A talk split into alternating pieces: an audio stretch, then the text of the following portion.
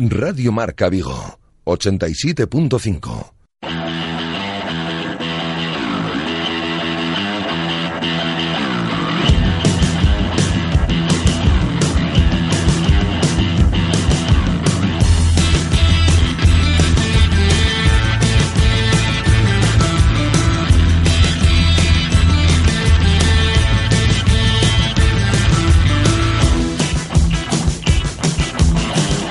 Directo Marca Vigo.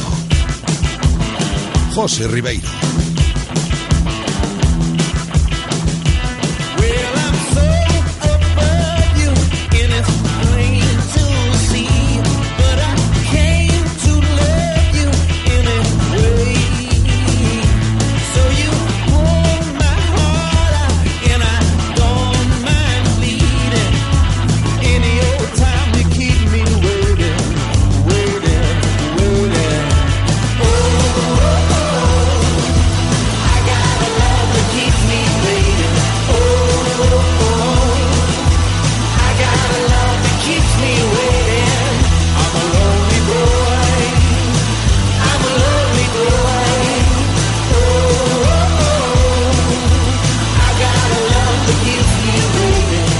Saludos, ¿qué tal? Bienvenidos a un directo Marca Vigo de viernes 6 de octubre con el deporte que se vive aquí en el 87.5, en la aplicación de Radio Marca Vigo también y en nuestra web, en la web de Radio Marca Vigo, que últimamente estamos teniendo algunos que otro problemilla en algún terminal. Pedimos disculpas, eso sí, estamos tratando de solucionarlo lo antes posible. Hoy Día Mundial de la Sonrisa, ¿eh? este viernes 6 de octubre. Hay que reírse, hay que reírse la sonrisa que no falte nunca en esta vida. Día soleado para, para hoy, temperaturas máximas que no van a rondar, no van a superar, perdón, los 28 grados aproximadamente, pero seguro que prontito refresca, ¿eh? cuando vaya cayendo Don Lorenzo. Para hoy escucharemos la comparecencia de Juan Carlos Unzué ayer en rueda de prensa tras el partido amistoso del Celta contra Pachuca, donde el conjunto celeste pues ganó por cuatro goles a tres en una remontada express. En menos de 10 minutos se pasó del 1-3 al 4-3 final, marcado también por el último minuto del encuentro cuando los mexicanos fallaron un penalti que entre el palo y Rubén Blanco se consiguió mantener la victoria del Celta. Un Celta que se entrenó esta mañana a las diez y media, puerta cerrada en Amadroa, con pocos efectivos y a los que hay que sumarle la baja de Roncaglia. El defensa argentino se retiraba ayer del partido contra el Pachuca con molestias y el parte médico de esta mañana reflejaba que podría tener una rotura fibrilar en el bíceps femoral derecho y se le han recomendado unas 48 horas de reposo antes de realizarle pruebas médicas el lunes. Así lo explicaba uno de los médicos del Real Cruz Celta, Luis Real. Bueno, eh, la lesión se produjo en el transcurso de la eh, mitad de la segunda parte del partido de ayer. Al hacer un gesto sintió como un pinchazo en la cara posterior del muslo derecho y tras una primera exploración lo hemos diagnosticado como una posible rotura fibrilar en el bíceps femoral de la pierna derecha. Eh, le vamos a establecer un periodo de reposo de 48 horas y tras él se realizará una ecografía que según el, el informe de la ecografía tendremos el periodo aproximado que estará sin poder realizar ejercicio deportivo. Toda la actualidad del Celta la comentaremos y la analizaremos hoy en nuestro tiempo de tertulia con Moncho Catalina y Juan González y acto seguido con Alejandro Reza también en nuestro espacio de noticiascelta.com. Al margen del Celta, como cada viernes, tendremos una cita con las mejores apuestas de cara al fin de semana. Estará con nosotros Javi Picón, que seguro que nos traerá grandes combinadas para, por muy poquito dinero, poder sacar tajada y pegarse algún caprichito el fin de semana. También haremos una buena previa en el programa de hoy de la undécima edición del Rally Ciudad de Vigo que se celebra mañana con salida desde el Centro Comercial Gran Vía y para ello recibiremos al secretario de la escudería Vigo Clásicos, Eduardo Sánchez. Además, tendremos tiempo también para hablar de judo, por supuesto, porque mañana sábado Vigo será el epicentro del judo a nivel Galicia y a nivel nacional y hasta incluso un poco a nivel internacional, me atrevería a decir. Y para hablar de estos campeonatos que se van a celebrar mañana en las instalaciones deportivas de Navia, estará con nosotros en directo Marca Vigo el presidente de la Federación Gallega de Judo, Mario Muzas. Decir que vosotros sois parte de Directo Marca Vigo, evidentemente siempre os lo recuerdo y podéis participar enviándonos una nota de audio con tu opinión de los temas que vayamos tratando en nuestro tiempo de tertulia o a lo largo de todo el programa a nuestro WhatsApp 680-101-642. 680-101-642. Ese es nuestro teléfono de WhatsApp. Ahí nos mandas una nota de audio con tu, con tu opinión. O si lo prefieres, pues nos envías una, nos pegas una llamadita a nuestros teléfonos de contacto que tenemos siempre abiertos para vosotros, que no son otros que el 986 436838 986 436838 o el otro número 986 436693 986 436693. Solo me queda saludar a Eloy, que estaba preparado para comenzar el programa. Todo ok, saludados vosotros también. Directo Marca Vigo. Comenzamos.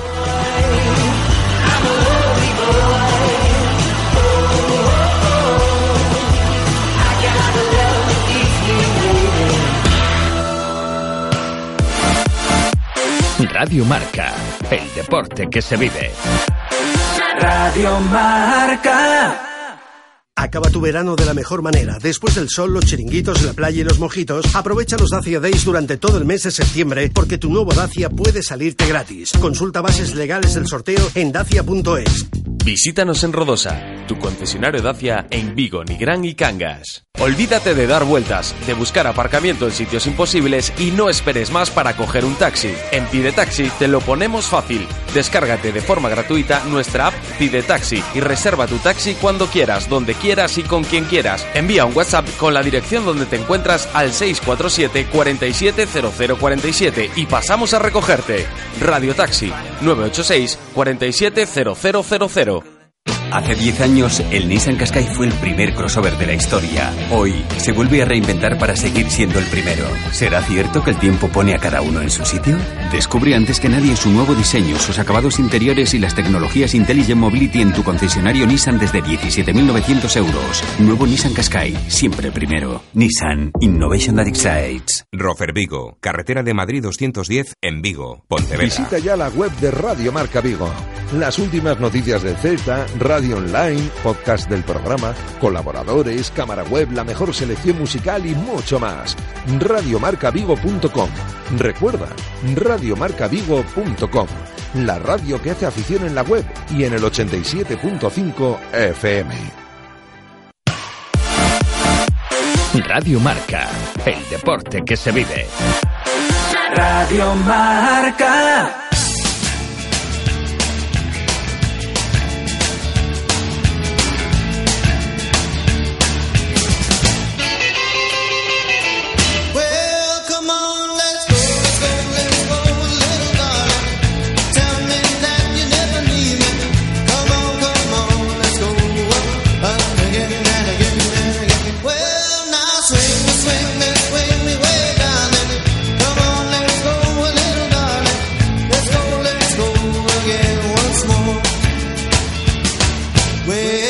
Pues vamos a comenzar el último directo Marca Vigo de esta semana, como siempre, con toda la información diaria del Celta de la mano de Codere Apuestas y Grupo Comar. Codere Apuestas y el Grupo Comar patrocinan la información diaria del Celta.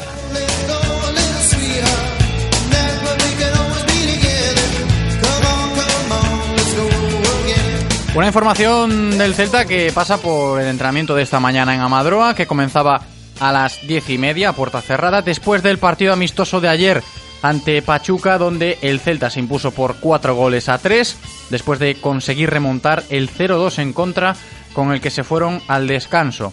Y esta mañana el Celta se despertaba en Amadroa sabiendo que Facundo Roncaglia será baja los próximos días, no se sabe todavía el alcance de su lesión, el próximo lunes le harán pruebas, como bien escuchamos al doctor Luis Rial, pero el defensa argentino ayer titular ante Pachuca, como decía, se retiraba con molestias musculares y previsiblemente se unirá a la lista de bajas para los próximos días junto con Hugo Mayo.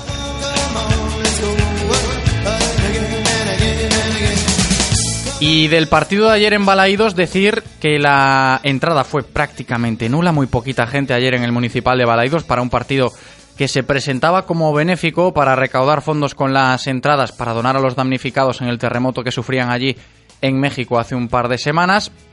Así, con la poquita gente que había ayer en Balaidos, mucha recaudación no creo que se haya logrado. De todas formas, intuyo que el Celta se habrá portado en este sentido para solidarizarse con el pueblo mexicano. En lo estrictamente deportivo, comenzaba el partido con un Balaidos semivacío, se escuchaban perfectamente los gritos de los jugadores como si de un partido a puerta cerrada se tratase.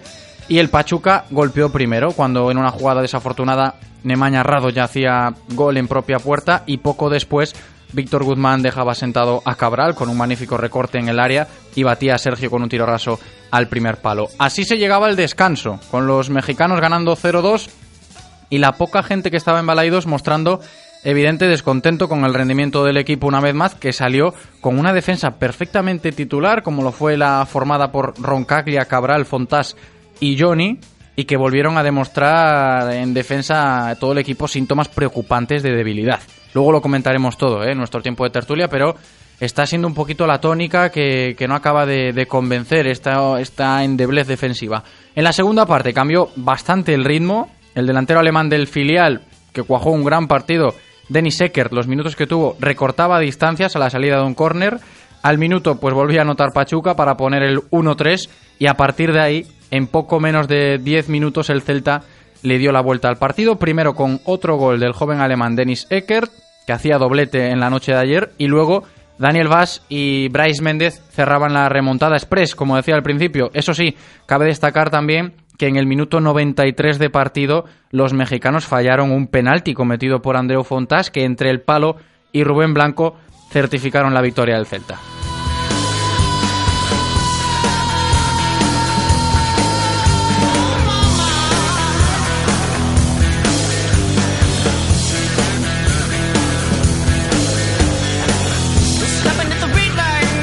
Al término del encuentro comparecía el técnico del Real Club Celta en la sala de prensa del Municipal de Balaídos, Juan Carlos Unzué, comenzando por su valoración de lo visto ayer en el terreno de juego. Buena en cuanto al resultado final y, a la reacción que ha tenido el equipo ante, ante los dos goles eh, con los cuales se ha adelantado Pachuca en la primera parte sobre todo.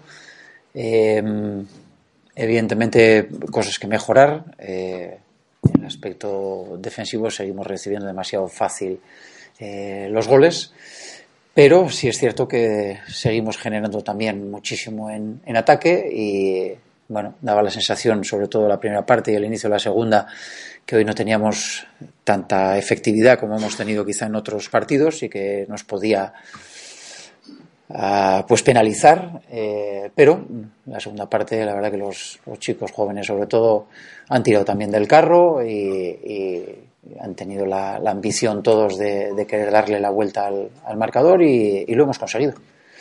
¿Y por qué no? Pues hasta puede ser un punto de inflexión, ¿no? Porque hemos vuelto a tener una situación de 4-3 otra vez, un penalti en el último momento y bueno, pues ser capaces también de ganar este partido, aunque sea un amistoso y de esta manera, creo que también puede ser un punto de inflexión en, en esos finales que hemos tenido diferentes y por desgracia negativos anteriormente a este, ¿no?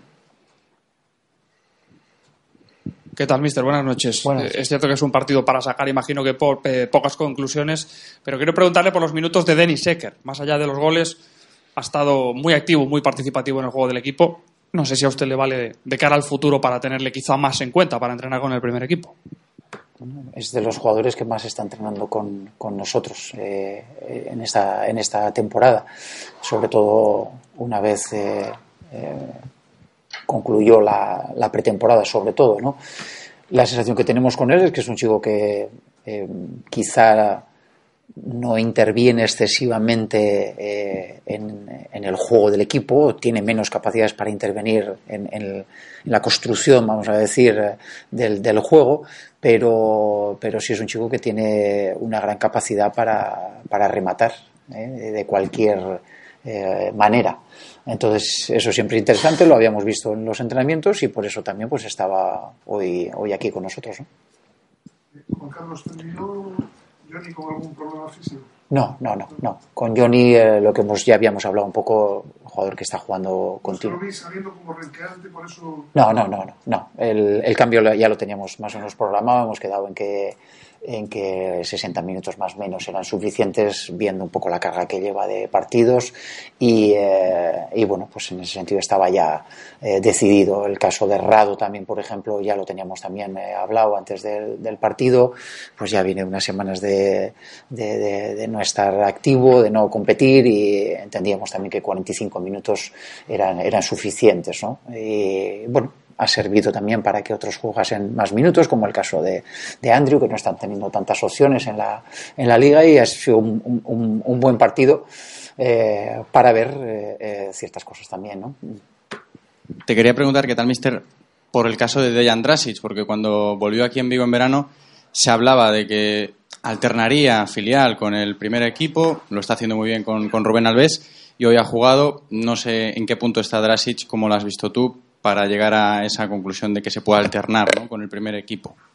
No, en, el, en, la pretemporada lo que se decidió y sobre todo lo que decidió el club eh, eh, con el propio jugador, y al final creo que fue una muy buena decisión del chico, porque no era fácil, era que se iba a, con contrato profesional, pero era un jugador que iba a permanecer en el, eh, en el B y evidentemente si nos daba motivos como cualquiera otro de los jugadores que están en el B, eh, pues se, se, sumaría a nosotros también días de entrenamiento y si lo tenemos, eh, tenemos necesidad y si nos da motivos para ello, pues también para, para poder estar con nosotros. ¿no?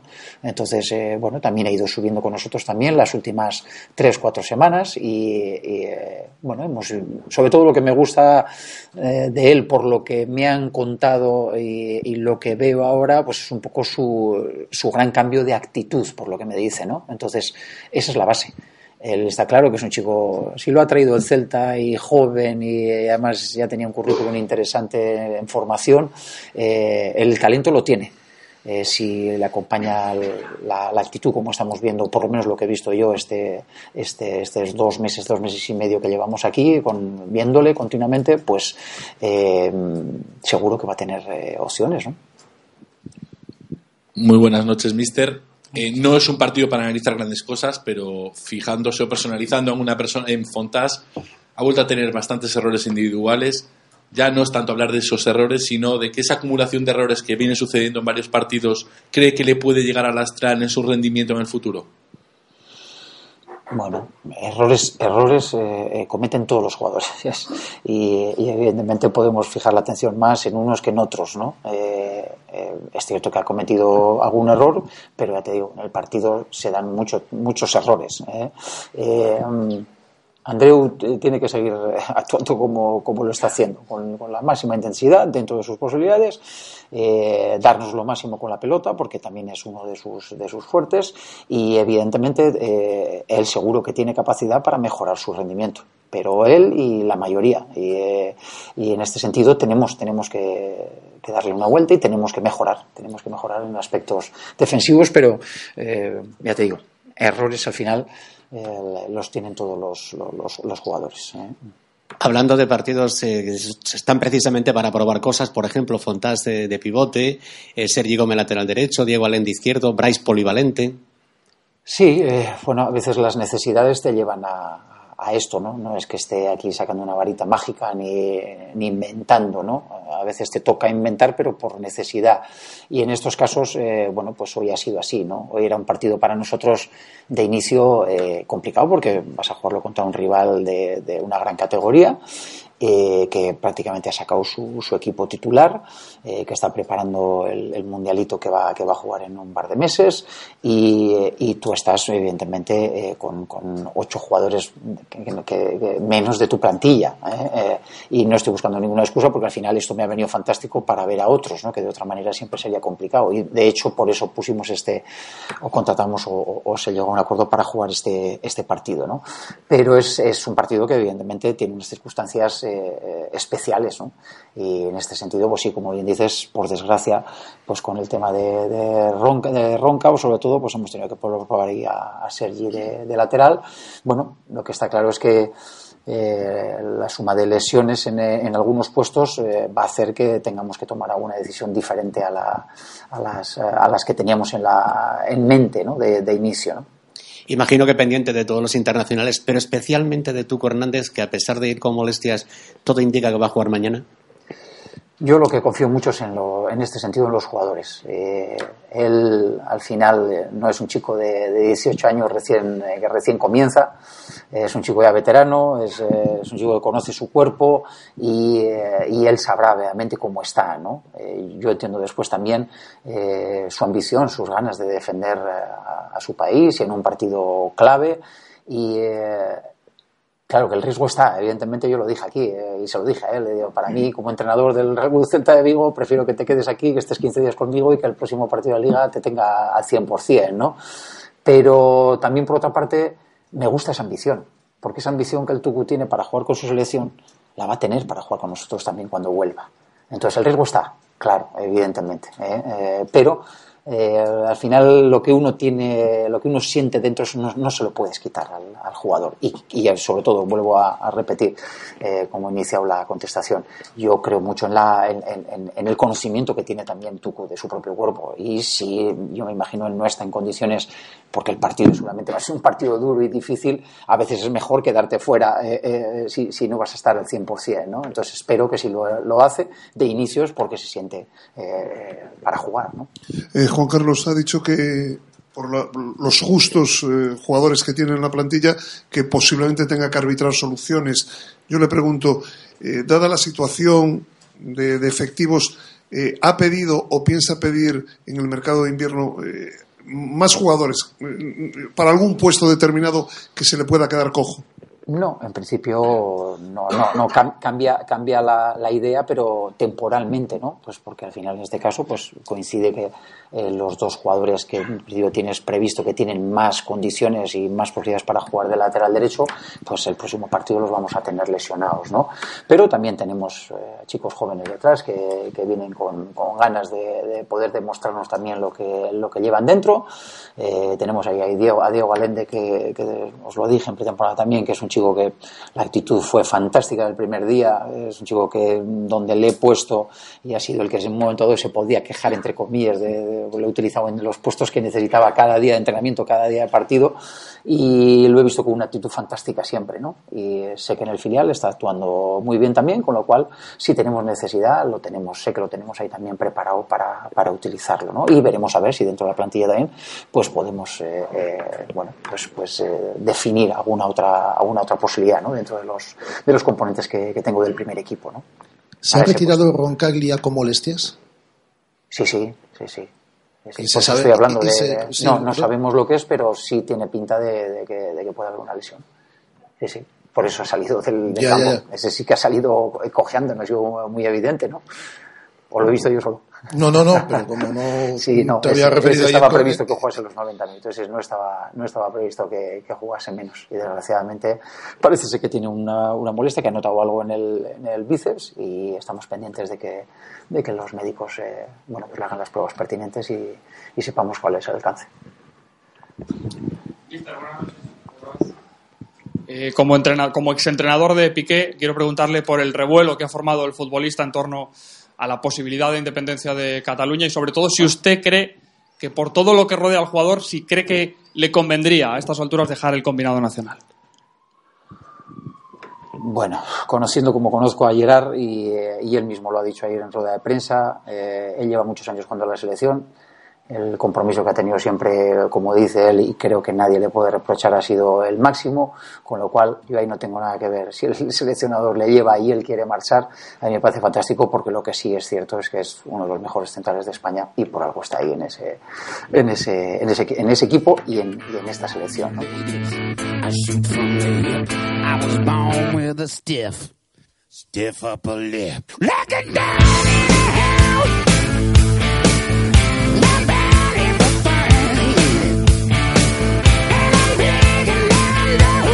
Ya lo habéis escuchado a Juan Carlos Unzué ayer en rueda de prensa que hasta dio tiempo a hablar de Gerard Piqué, ¿eh? hasta en la sopa últimamente el tema del central del Barcelona con todo lo que se está generando. Veremos qué pasa hoy también con, la, con el partido de la selección. Como habéis escuchado, Unzué también opinando sobre ello al respecto. Enseguida vamos con todo lo que tenemos que comentar en nuestro tiempo de tertulia, en nuestro tiempo de opinión, nuestro tiempo de análisis como cada día aquí en directo Marca Vigo. Hoy estaremos con Juan González, con Juanillo y Moncho Catalina.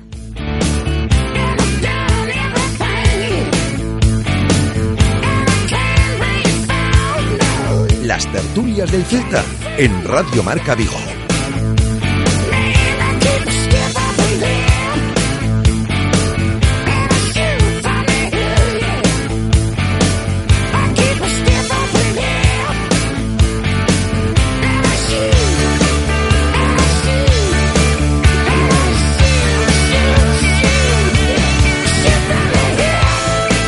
Y muchos temas tocaremos a lo largo de la próxima media hora aproximadamente porque acabamos la semana y es conveniente recoger todo lo que hemos ido sembrando esta semana desde aquel empate a tres con el Girona hasta el día de hoy, pasando también por el partido de ayer contra el Pachuca y de todo ello vamos a hablar ya con nuestros tertulianos en el día de hoy. Juanillo, ¿qué tal? ¿Cómo estás? Hola, buenos días. Muy buenas, bienvenido. Moncho, ¿qué tal? ¿Cómo andas? ¿Qué tal? Muy buenas. Muy buenas. Saludaos entre vosotros, por favor. Cordialidad lo primero. ¿Qué tal, Monchiño? Muy buenas, Juan. Ahí está. Estáis tranquilitos de momento. Oye, ayer vimos a, un Celta de nuevo flojeando en lo mismo de siempre. No sé qué pasa ya con la defensa. Es que parece que está esto siendo ya un poquito la misma dinámica todos los días, cada vez que se juega un partido. Con el sistema defensivo. Perdón, por, perdón por el Hay que corregir eso, matizamos, venga, con el sistema defensivo siempre tiramos a la defensa y yo creo que... No, pero Juan, también, también se falla individualmente, ¿eh? Sí, sí, se falla individualmente, igual que fallan los delanteros, igual que fallan los... igual que fallan todos, ¿no? Está claro que individualmente atrás no estamos muy bien, pero bueno, yo sigo creyendo que es, que es más del global que del particular, ¿no? Yo creo que en el momento que, que empecemos a defender desde arriba y apretar y apretar un poquito más desde arriba con los con los mediocentros diez pasitos más adelante y los y los tres de arriba apretando la salida de balón eh, nos hará muchísimas muchísimas menos bueno ocasiones no nos hacen muchas no lo que pasa es que las que nos hacen son muy claras. Exacto. Y, van casi todas para adentro. Entonces bueno eh, yo creo que yo creo que a partir de ahí cuando empecemos a apretar un poquito más arriba eh, la cosa mejorará mucho Moncho Sí, a ver, estoy de acuerdo, pero mm, claro, el sistema defensivo no es un ente, no es un, no es algo filosófico que aparezca aquí sin nombres, sin responsables. Evidentemente hay nombres, hay eh, jugadores que, bueno, pues que cometen errores puntuales, pues una semana puede ser Fontás, otra semana puede ser Cabral, otra semana Roncaglia, pero efectivamente, como dice Juan, pues a veces también en la presión en la primera línea, en, en el centro del campo, en no hacer vigilancia, etcétera, pero fundamentalmente para mí el, principal culpable tiene un nombre y apellido, sí es Juan Carlos Unzué, que es el que diseña el sistema, tanto ofensivo como defensivo. Cuando hay un problema de sistema, cuando hay un problema estructural, nos tenemos que ir al, al, al, jefe, ¿no? Eh, y en este caso, Juan Carlos Unzué no está sabiendo dar con la tecla eh, para que el Celta recupere pues eh, aquellas señas de identidad que lo hicieron eh, pues un equipo respetado a nivel de sistema. Evidentemente, evidentemente Moncho, esa tecla es algo que, que, sí que hay que encontrar. Esa tecla, imaginemos, evidentemente... Mantener, mantener, José. Era una tecla que había que mantener. Había que mantener, pero es complicado, ¿no? No es la misma persona, no es el mismo cuerpo técnico. Sí son los mismos jugadores, pero claro, Zue llega aquí intentando plasmar unas ideas y luego también no creo que le acompañe mucho el nivel que están demostrando algunos jugadores eh, a día de hoy, que están bastante lejos de, lo que se le podría exigir. No, y es muy difícil mantener una idea en la que no crees, ¿no? En la que ahora mismo creo que el único que cree en el mundo es, es, Berizzo, ¿no? Entonces, la, marca individual, no, no ves ves 200 equipos por fin de semana. Juan, Juan, yo te pregunto una cosa, ¿está aplicando, la, está aplicando, ¿has visto al Sevilla este año? ¿Ha aplicado la marca individual en el Sevilla? Ah, pero ¿por qué? ¿Está defendiendo individual? No. ¿Por qué? A lo mejor, a lo mejor porque aquí nos metían 78 goles por temporada, ¿no? No, no, porque, porque con sus con sus defectos o sus virtudes tenía defectos Berizzo, por supuesto, por supuesto que los tendría, pero con sus defectos y con sus virtudes Berizzo es un entrenador que tenía la virtud precisamente que no tiene un Zue, que es adaptarse a la estructura que se encuentra en un equipo, a las virtudes de su, de su equipo técnico. Un, un jefe de recursos humanos lo que no puede es decir, no, no, yo vengo a esta empresa eh, con una filosofía y con una idea que tengo que eh, poner encima de la mesa. No, tío, tú llegas a esta empresa, tienes que ver el capital humano que hay, para qué sirve ese capital humano, qué es lo que hace, y a partir de ahí diseñar un sistema eh, en el que todos se encuentren cómodos y en el que las cosas fluyan de manera natural, no llegar con el dillismo más. No, es que yo, es que estoy convencido que... no va a funcionar, Juan. O sea, ¿Tú crees, que los jugadores, ¿Tú crees que los jugadores se sentían cómodos en la marca individual? Hombre, vamos a ver, pero sí. Nos metieron, a ver, nos metieron 70 También encajábamos muchos goles el año pasado, eso es de más que decirlo. Pasado, el año pasado nos metió 70 y pico. El año que entramos en UEFA, acabamos con menos 8 goles con menos 8. En una liga que se hace, te voy a decir, una liga de hace 10 años, cuando el Barça y el Madrid no iban tan por encima de los demás, eh, estaríamos en, de, en, descenso casi. Que sí, pero tenían... por otras... Ah, yo como particularmente que sí, creo, bueno, creo que con otras... Paz, haya paz, haya paz. Pero por otras... Vamos a respetar los turnos no, de palabra. Pero, sí, sí, déjame acabar. Deja, no, vamos a dar ejemplo, vamos a dar no, ejemplo. Pareces Marguenda, déjame acabar. Te lo voy a poner, te lo voy a poner fácil. Sí, sí, tal cual. Eh, cuando acabas con menos ocho goles, tío, es que la, aunque hayas entrado en UEFA, eh, defensivamente ha sido un desastre. O sea, sí, pero has entrado en UEFA, Juan. El año claro, pero, pero porque la liga es un desastre. O sea, la mejor Bueno. liga del mundo, la mejor liga del mundo, mis narices. O sea, vamos a ser serios. O sea, quedamos. O sea, que Berizzo se encontró, se encontró con No. resultados porque la liga era un desastre. ¿Es lo que quieres No, decir? Que, Hombre. acá- que con menos ocho goles hace 10 años hubieran descendido, Moncho. Esa es Porque cuando realidad. perdíamos, la Juan, liga, perdíamos la liga- 7-0. En, en el Camp Nou nos metieron 7-0. O sea, tú quitas esos 7-0, le pones un 1-0 y hubiéramos acabado eh, eh, igualados. El Valencia nos metió 6. ¿Pero por qué? Porque el Celta cuando iba perdiendo se tiraba tumba abierta a por el rival. Por eso cuando perdía, perdía por goleadas. Porque no sabíamos jugar otra cosa. Era una ruleta rusa. Pero eso es otro tema. Bueno, es otro pues sí, tema. a lo mejor- Y probablemente a por lo un mejor- de Berizzo. A lo mejor Y lo que más, no quiere perdimos- y perdimos es una una semifinal. ruleta rusa. No, no, y perdimos en la semifinal de la Copa del Rey contra el Hombre, Sevilla, es muy imputable hombre. a Berizzo. Yo ya es que te lo reconozco sin ningún problema. Tú ves a un Zubé perfecto, yo a Berizzo no lo veo perfecto, en absoluto. Yo, yo no lo, yo no lo veo ya te perfecto, digo, Unzué, desde yo ya te digo, Aquí yo ya nadie te digo somos que con- perfectos, nadie somos perfectos. ¿no? yo ya te digo que con Berizzo probablemente sea imputable, así como el del Alavés, que todo el mundo se lo achaca a él, yo se lo achaco mucho menos, sí le imputo el partido de día contra el Sevilla, ¿ves? Que el Celta, perdiendo 1-0, iba como locos, como si fuera la Liga, a tratar de remontar pensando que era un partido de tres puntos y no una eliminatoria. Ahí sí que Berizzo tendría que haber sido eh, muchísimo más racional y haber tratado de entrar mucho más en la psicología individual de cada jugador para convencerlos de que aquel partido tenía otras connotaciones y otras características. Porque estoy convencido de que habiendo traído un 2-1 o un 2-0 de aquel partido hubiéramos pasado a la siguiente, pasado a la final. Pero lo que quiero decir con esto es que los defectos de Berizzo, que los tenía, eran de otra de otro tipo muy distinto. Los de Unzué, bajo mi punto de vista, son mucho más estructurales, mucho más de, de idea y de sistema. Y por ello los resultados son muchísimo peores. Entonces, o cambia, yo es que creo, no, no comparto la idea de que, de que la idea de un entrenador sea innegociable. Es que, es que niego la mayor. Mucho, y mucho. También, la mayor, que, hay que, en este sentido, darse cuenta un poco también de lo que quiere plasmar Unzué. Evidentemente, intuyo yo, por lo que llevamos visto, que, que sí, que va a ser un entrenador con, con una idea clara, con un sistema de juego claro, pero también eh, intuyo un poco por sus palabras que tiene muy en cuenta también cada partido y que podemos ver a un Celta muy diferente de un partido a otro. Nos estamos yendo un poco más a la hora de plantar los partidos. Estamos hablando evidentemente de la defensa. Y es algo que yo no acabo de verlo tanto como sistema, sino como eh, fallos tontos, por así decirlo, porque son fallos tontos y fallos de concentración de los eh, defensas que están jugando, de los jugadores. Hombre, a ver, yo creo, yo creo que, que lo que es lo primero es eh, eh, vamos, confiar, confiar en lo que, en lo que haces, ¿no? Y yo creo que Unzué confía plenamente en lo que hace. Y no le veo cambiando de sistema, no le veo cambiando de idea, y si tiene que morir, morirá con sus ideas seguro. Yo estoy convencido que va a morir con sus ideas seguro. No tengo ninguna duda. Ahora, ¿es imputable o no? Vamos a ver, vamos a ver. Yo creo también que los futbolistas no están en su mejor estado ahora mismo. No los veo en su mejor estado físico. Yo creo que el momento que estén eh, físicamente mejor, eh, la cosa va a cambiar mucho. Meterán los goles que nos meten a partir del minuto 80. Eh, vamos, yo me imagino que, que el- los chicos de rendimiento, aunque aunque Rafa Rafa Paul no quiera hablar de ellos, yo creo que son muy importantes y yo creo que en algún momento la, la situación cambiará y veremos el equipo mucho más eh, físicamente mucho mejor y apretando mucho más arriba y, y con los jugadores mucho más activados. Me parece que el equipo está está, está cansado, eh, no sé si no sé por qué, porque yo creo que la, la- o sea, por lo que sé, la preparación física de, de este verano fue muy buena, diferente y incluso divertida, ¿no? Y, los jugadores pues pues la disfrutaron más que, en, años anteriores.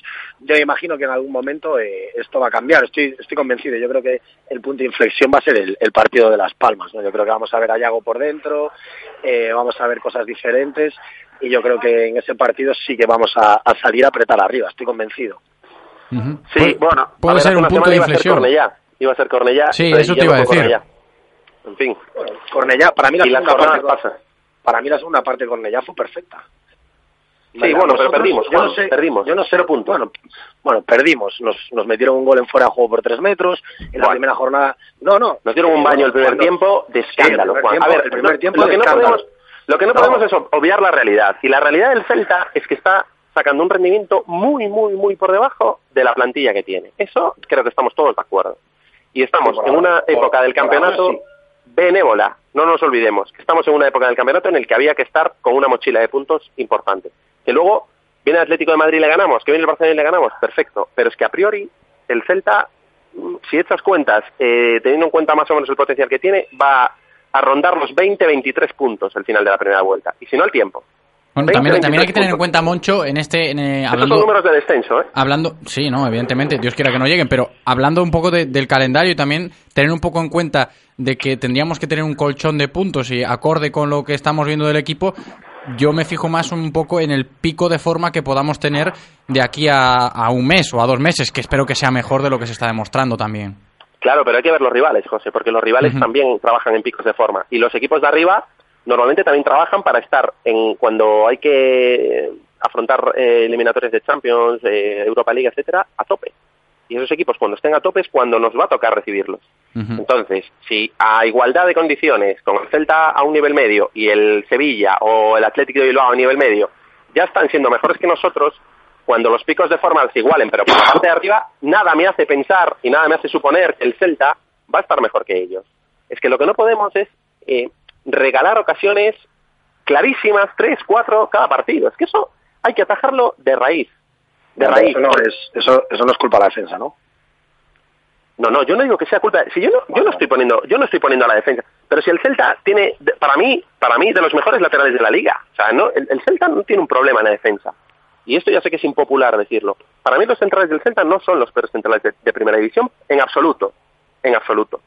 El problema es que estás supeditando y estás poniendo toda la carga em, de responsabilidad del, equipo en el aspecto ofensivo. Y, bajo mi punto de vista tiene que haber un equilibrio. Y un no, se está basando en posesión, eh, sacar el balón, llegar con limpieza al centro del campo. Pues no, amigo. Habrá veces en los que eso, en los que eso te genere más problemas que ventajas. Y veremos, veremos si esta filosofía, que como dice Juan es inamovible para él, no se lo lleva por delante. Que yo creo que si no cambia cosas, un Zue imposible tiene eh, acabar la temporada como entrenador del Yo me, yo me quedo un poco también con lo que decía antes de, de ese Unzue capaz de adaptarse al rival dependiendo del partido, viendo un poco lo que nos dejó el partido de Eibar, por ejemplo, que no vimos a un Celta tratando de, combinar tanto. No sé cómo va a plantearse los partidos. Sí que en casa estamos viendo un poco la idea tiene que ser eh, esa y es la que es, que puede llevar a sus errores y a los riesgos que se están cometiendo, pero también quiero tener un poco de fe en ese sentido de cuando la cosa requiere hacer otra cosa que se pueda realizar. Sí, yo creo que está claro que trabaja los partidos de una forma totalmente diferente a Berizzo, eso no cabe ninguna duda, ¿no? Eh, yo creo que se amolda un poco más a, los otros equipos, según, bueno, pues hace como una parte de ajedrez, ¿no? Según como los como el otro equipo ataque, él defiende, según como el otro equipo defiende, el ataca. Eh, bueno, son matices, ¿no? De, por partidos, ¿no? Por ejemplo, a mí el partido de Eibar me pareció un partido eh, aburrido, eh, eh, no sé, un partido que ni fu ni fa, y ganaste 0-4. Es el único partido en el que no tuviste más posesión que los rivales. No me pareció un partido demasiado bueno. El día del Girona, yo creo que cuando, cuando mejor estamos, eh, que teníamos al Girona embotellado con, con, ya casi jugando más de medio centro que de, que de central, eh, sacó a Fontás y luego tuvo que, deshacer el cambio por la rotura de, de, de Guamayo. bueno, eh, tampoco estamos teniendo mucha suerte en, ciertas cosas. Yo creo que los cambios del otro día no fueron los, los ideales, desde mi punto de vista, no fueron los, los mejores cambios que podía haber hecho.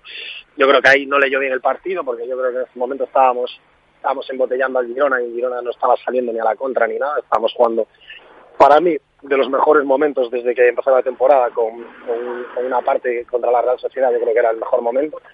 Y ahí yo creo que se equivocó los cambios, pero bueno, eh, yo sigo dándole, sigo dándole, pues eso, los, los, los, 20, los, los 3, 4 partidos que, que me faltan para que para el equipo esté rodado, no, no tengo ninguna duda. Yo creo que, que pasa mucho por, por, otras cosas, ¿no? Este por muchas cosas, ¿no? Eh, Yago, Yago por el medio, Yago tiene que tener más la pelota, porque cuando la coge Yago por el medio pasan cosas, eh, tirado tan a la banda es muy difícil que pasen cosas porque tiene que driblar al, lateral, el extremo ayuda y tiene que driblar al central y luego meterla y eso es muy difícil. Luego, luego hablaremos de Yago y del ataque también del Celta, sí, lo hace Messi. claro, sí, solo lo hace Messi. Sí, a ver, hablaremos luego de Yago también, que eso, eso es otro de los apuntes que, que pueden preocupar a día de hoy, el rendimiento de Yago, pero siguiendo un poco en las líneas eh, defensivas, eh, de este debate que se ha generado un poco en torno a, al mal estado de forma del Celta y a cómo encajamos goles en los últimos minutos, esa endeblez defensiva que, que no parece estar gustando pues prácticamente a nadie, que nos tiene envueltos en este, en este áurea de, pesimismo en torno a la zaga del Celta, pasa un poco también por las armas que se tienen y cuando se le pregunta a un Zue si pretende reforzarse o no en línea defensiva eh, en el mercado de invierno, el propio entrenador dice que no lo tiene en mente y eso es algo que también se plantea mucha gente, ¿no? Si el Celta debería reforzarse o no en la, en la zaga.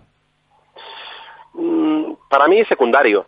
Eh, ya sé que, eh, a ver, en el mundo del fútbol normalmente existe esa creencia, ¿no? Cuando recibes mucho tienes que reforzarte atrás y cuando marcas mucho eh, o cuando no marcas arriba tienes que fichar un delantero. No siempre, no siempre, y ya lo hemos hablado más semanas es un problema de, a, qué quieres jugar tú. Eh, un Zue quiere jugar a meter un gol más que el rival y hay rivales que lo que juegan es a mantener la portería cero y tratar de, aprovechar alguna ocasión, ¿no? Pues, eh, pues con técnicos como Mendilibar, como Caparrós, como, como Irureta en su día, bueno, pues eh, determinados determinadas maneras de ver el fútbol que son válidas, tanto unas como otras. Yo no creo que el Celta tenga un problema de plantilla, insisto, ni arriba, ni en el centro del campo, ni atrás. Para mí el Celta este año tiene mejores hombres y mejores nombres que el año pasado habiendo cosechado el año pasado uno de los mejores resultados de su historia a nivel de resultados. Entonces, si con esos mimbres ha dado para eh, ser protagonista en Europa, para eh, estar cerca de una final eh, de Copa del Rey en España y hacer un buen papel en Liga, si esos mimbres han dado para eso, entiendo que como mínimo, si has cambiado de entrenador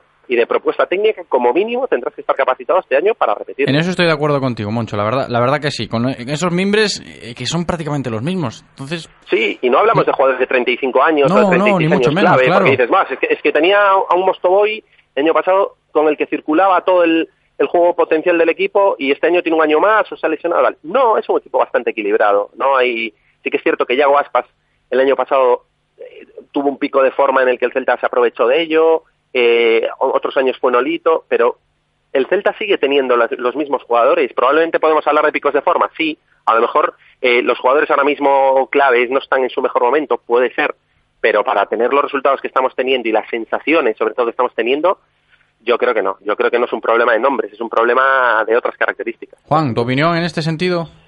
Sí, yo creo que Yago va a tener su pico de forma en cualquier momento. Yo creo que cuando salga un poco más de la banda va a tener ese pico seguro y va a marcar muchos, muchísimos goles, no me cabe ninguna duda, porque la calidad la tiene, eh, la competitividad la sigue teniendo intacta, o sea que yo creo que eso lo, no, lo vamos a perder en ningún momento. Yo creo que, que Yago va a tener esos picos de forma. ¿no? Hablamos de que, de que, bueno, que entramos en Europa, de que tenemos el mismo equipo, bueno.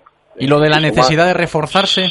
Si sumamos lo de los goles y las asistencias de Nolito y Orellana el año que entramos en Europa, eh, estamos poniendo a Sisto, a Juzjager, a Emremor a un nivel muy alto. Estamos hablando de que Nolito metió 15 goles y 15 asistencias y que Orellana metió 8 goles y digo 12 asistencias. Entonces, ya no es el mismo equipo, vamos a ser un poquito serios. El año, pasado, año, el año pasado. El año pasado nos quedamos fuera de la Europa League en, claro, pero es que estás metiendo el condicional. estás metiendo el condicional. No, y en Eibar, y en Eibar, y en Eibar no perdimos de milagro también. Es que si vamos al condicional, Sí, Podríamos tener cero puntos este año. Yo te, yo te dije que para mí el partido de Eibar no me gustó nada. Pero claro, pero me hablabas del condicional de Cornellá. Me hablas ahora del condicional de que si el año pasado perdemos en Dones, vale, si el año pasado perdemos en Dones, a lo mejor tenemos en UEFA. Es que el año, el año pasado, vamos, eh, si no nos pitan el penalti y estamos fuera. Claro, sí, sí, claro. Es que te das cuenta que es que el hecho de el hecho de tirar por tierra el trabajo de Berizzo no va a hacer mejor el de un No es que tirando por tierra.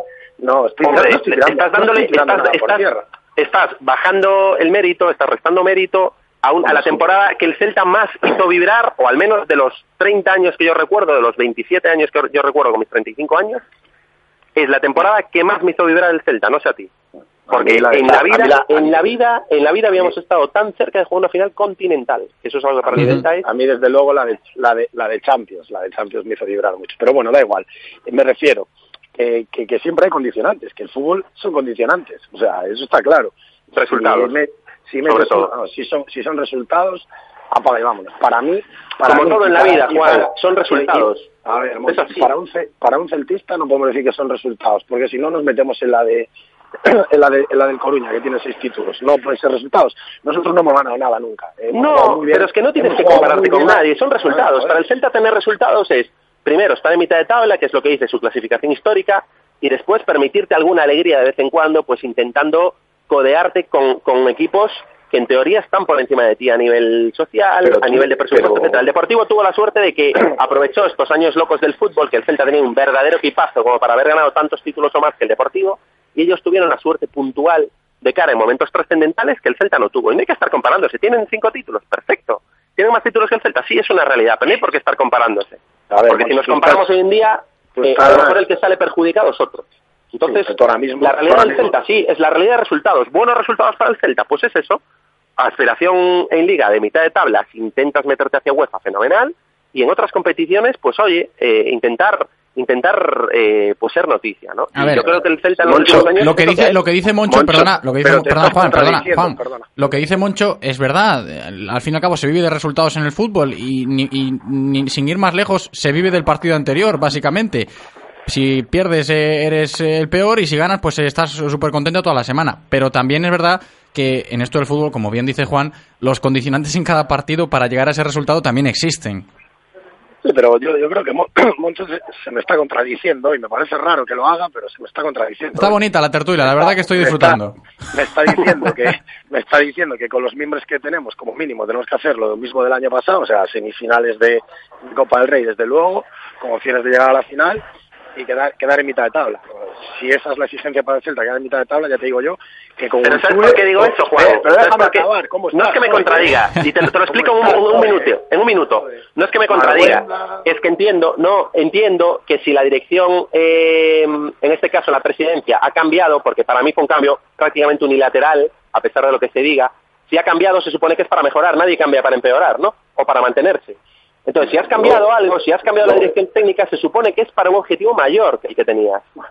A lo No porque el Celta mejor- tenga que estar por encima. El Celta, creo que los resultados históricos es mitad de tabla, un poquito más, y en el resto, pues intentar soñar. Pero si cansas el proyecto habiendo estado arriba de todo, dices, coño, pues será que el que viene es, es, un- es Dios entrenando. Arriba de- el año pasado acabamos 13. No es una contradicción. También hay que tener en Sí. cuenta por qué se cambia eh, de proyecto. No, pero es que ya, algún día todos sabremos por qué se cambió del proyecto y no creo que sea muy le- muy tarde. Seguro que algún día de la dire- remotos. alguien, alguien de la directiva pues eh, cansado de las comparaciones de Berizzo con todo el mundo saldrá y, Sí, y dirá por qué se, y dirá y dirá por qué se cambió. Hay dos, habrá decir, dos ¿eh? versiones, como siempre. No, no, habrá no. dos versiones. Yo no te lo puedo decir, pero un día tomamos un café y te la explico.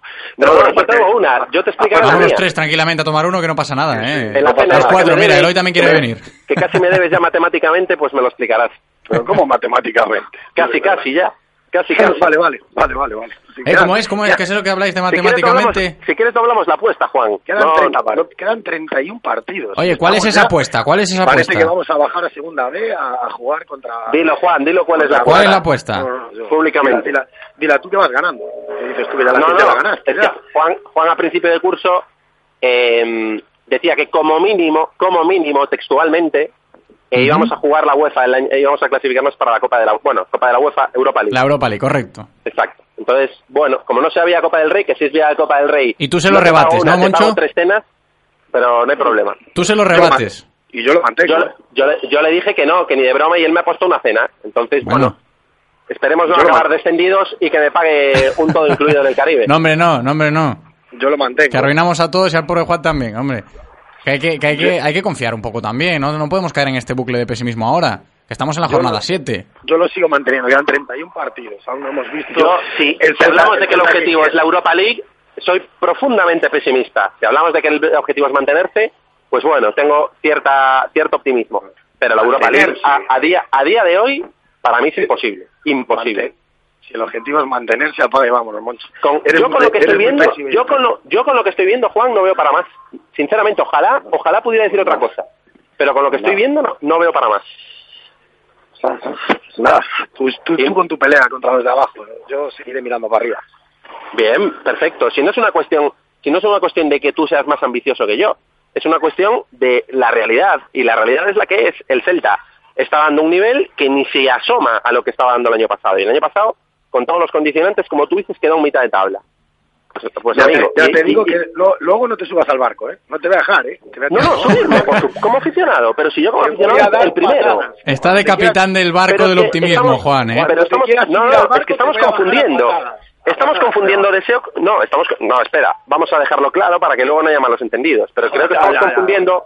Estamos confundiendo análisis con deseo. O sea, yo lo que te estoy hablando es del análisis. Y ahora mismo, que, que a partir de mañana el Celta Unzue es la Holanda de Cruyff el primero que va a estar saltando en el campo o el segundo después de ti voy a ser yo. Y subido al carro como el que más, porque yo no me he bajado ni siquiera en segunda división. No te con, voy a con la época de López y, y, tú lo sabes, además. Por eso del partido anterior también, que venimos de, venimos de empatar al Girona, que el Girona, con todos los respetos, pues no le marcaba un gol a casi nadie, a nosotros nos hizo, tres, y evidentemente a la gente le ha, le ha dolido eso y, ha incrementado un poquito más el, el, run run pero hay que analizar al Girona. El Girona le dio un meneo al Atlético de Madrid. No, sí, allí en Montilivi se hizo fuerte y tal, pero... Eh, le dio un meneo al, al, Sevilla del Toto, que falló un penalti en el 93. Sí, pero Bordalás, eh, pero, pero Bordalás dijo en rueda de prensa en Balaídos, dijo en rueda de prensa en Balaídos, que a mí fue lo que más me dolió de ese partido, el propio Bordalás, que había sido su peor partido de la temporada con diferencia, el de Balaídos. Entonces Bordalás. joder. Bordalás. Bordalás no. grande. Sí, no, no, no. Sí, sí, no, no. grande, digo, un grande de España. Bordalás. no, no, perdón. Es que no fue Bordalás, fue Machín, que es el entrenador del Girona. Me estaba confundiendo. Ah, Bordalás es el Getafe. Bordalás es el Getafe, sí. Pues Machín, pues- En rueda, Machín, en rueda de prensa, que a mí me parece un sensacional entrenador, dijo que había sido uno de sus peores partidos de la temporada. Entonces, cuando escuchas eso, dices, Dios mío, no hemos sido capaces de ganarle al Girona en su peor partido de la temporada. Algo está fallando. Es que, es que, fue un partido de un partido patio colegio. Sí. contra Evidentemente a los entrenadores no les gusta ni, ni, mucho menos. Defendemos, defendemos, defendemos todos. O sea, un desastre. Para mí, prácticamente fue un partido desastroso por, por las dos partes.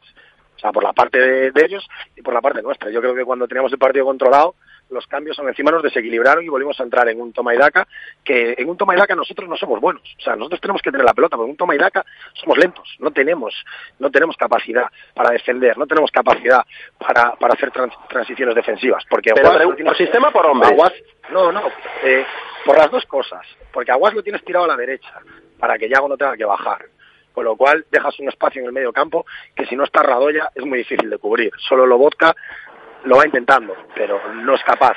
Josabé del otro día mm, físicamente no le da para estar 90 minutos eh, controlando la pelota, intentando jugarla para arriba, aunque el otro día no le intentó jugar para arriba, pues yo creo que no estaba cómodo, eh, y llegó encima a defender, porque Josabed defensivamente no es un, no es un futbolista para... es que lo veo un fantástico número 12, me, me, recuerda muchísimo a lo que pasaba con John Tomás, muchísimo. Es un jugador que como número 12, lo que pasa es que ningún jugador quiere ser el número 12, porque el jugador siempre quiere jugar de cara pero es un jugador que puede aportar. Si te metes la etiqueta, si cuando, te claro, revulsivo, pero hay jugadores, hay jugadores que son así. Acuérdate de Pereira también. Al principio era lo mismo. Bota de oro. hay jugadores, hay jugadores que aportan muchísimo más a un equipo saliendo en el minuto 60 Eso es verdad, que saliendo en el minuto 1. Y ¿sabes? cuando el, cuando el físico del, del rival empieza a caer y se mete entre líneas y cambia un poquito el registro al que tiene acostumbrado el rival, que ya te empieza a calar en el partido y entra, ¿sabes? De hecho, el año pasado lo veíamos, que como es que se, se aclaraba un poco el, el, el, panorama, ¿no? Con la actividad, estando físicamente bien, claro. Me imagino que no te gastas 4 millones en un número 12. Pues a veces sí. Me imagino pues, que esa la Pero es que, si te da, pero si te da resultados. pero, no, el Celta, pero no el Celta. El Celta no se puede gastar 4 millones en un número 12. Pero si, pero si a lo mejor eso es una. Eso es una pues eso es una. Pero tampoco tiene que jugar por decreto, ¿eh? Tampoco, si vemos, evidentemente, si aunque, aunque hayas costado 50 millones, si no rindes, pues no rindes. Pero ¿qué es mejor, bajo vuestro punto de vista? ¿Tener un jugador que juegue 60 minutos o un jugador que juegue 30 minutos, que es cuando se decide el resultado de un partido? El que no siempre es más trascendental un jugador que juega 60 minutos que uno que juega 30.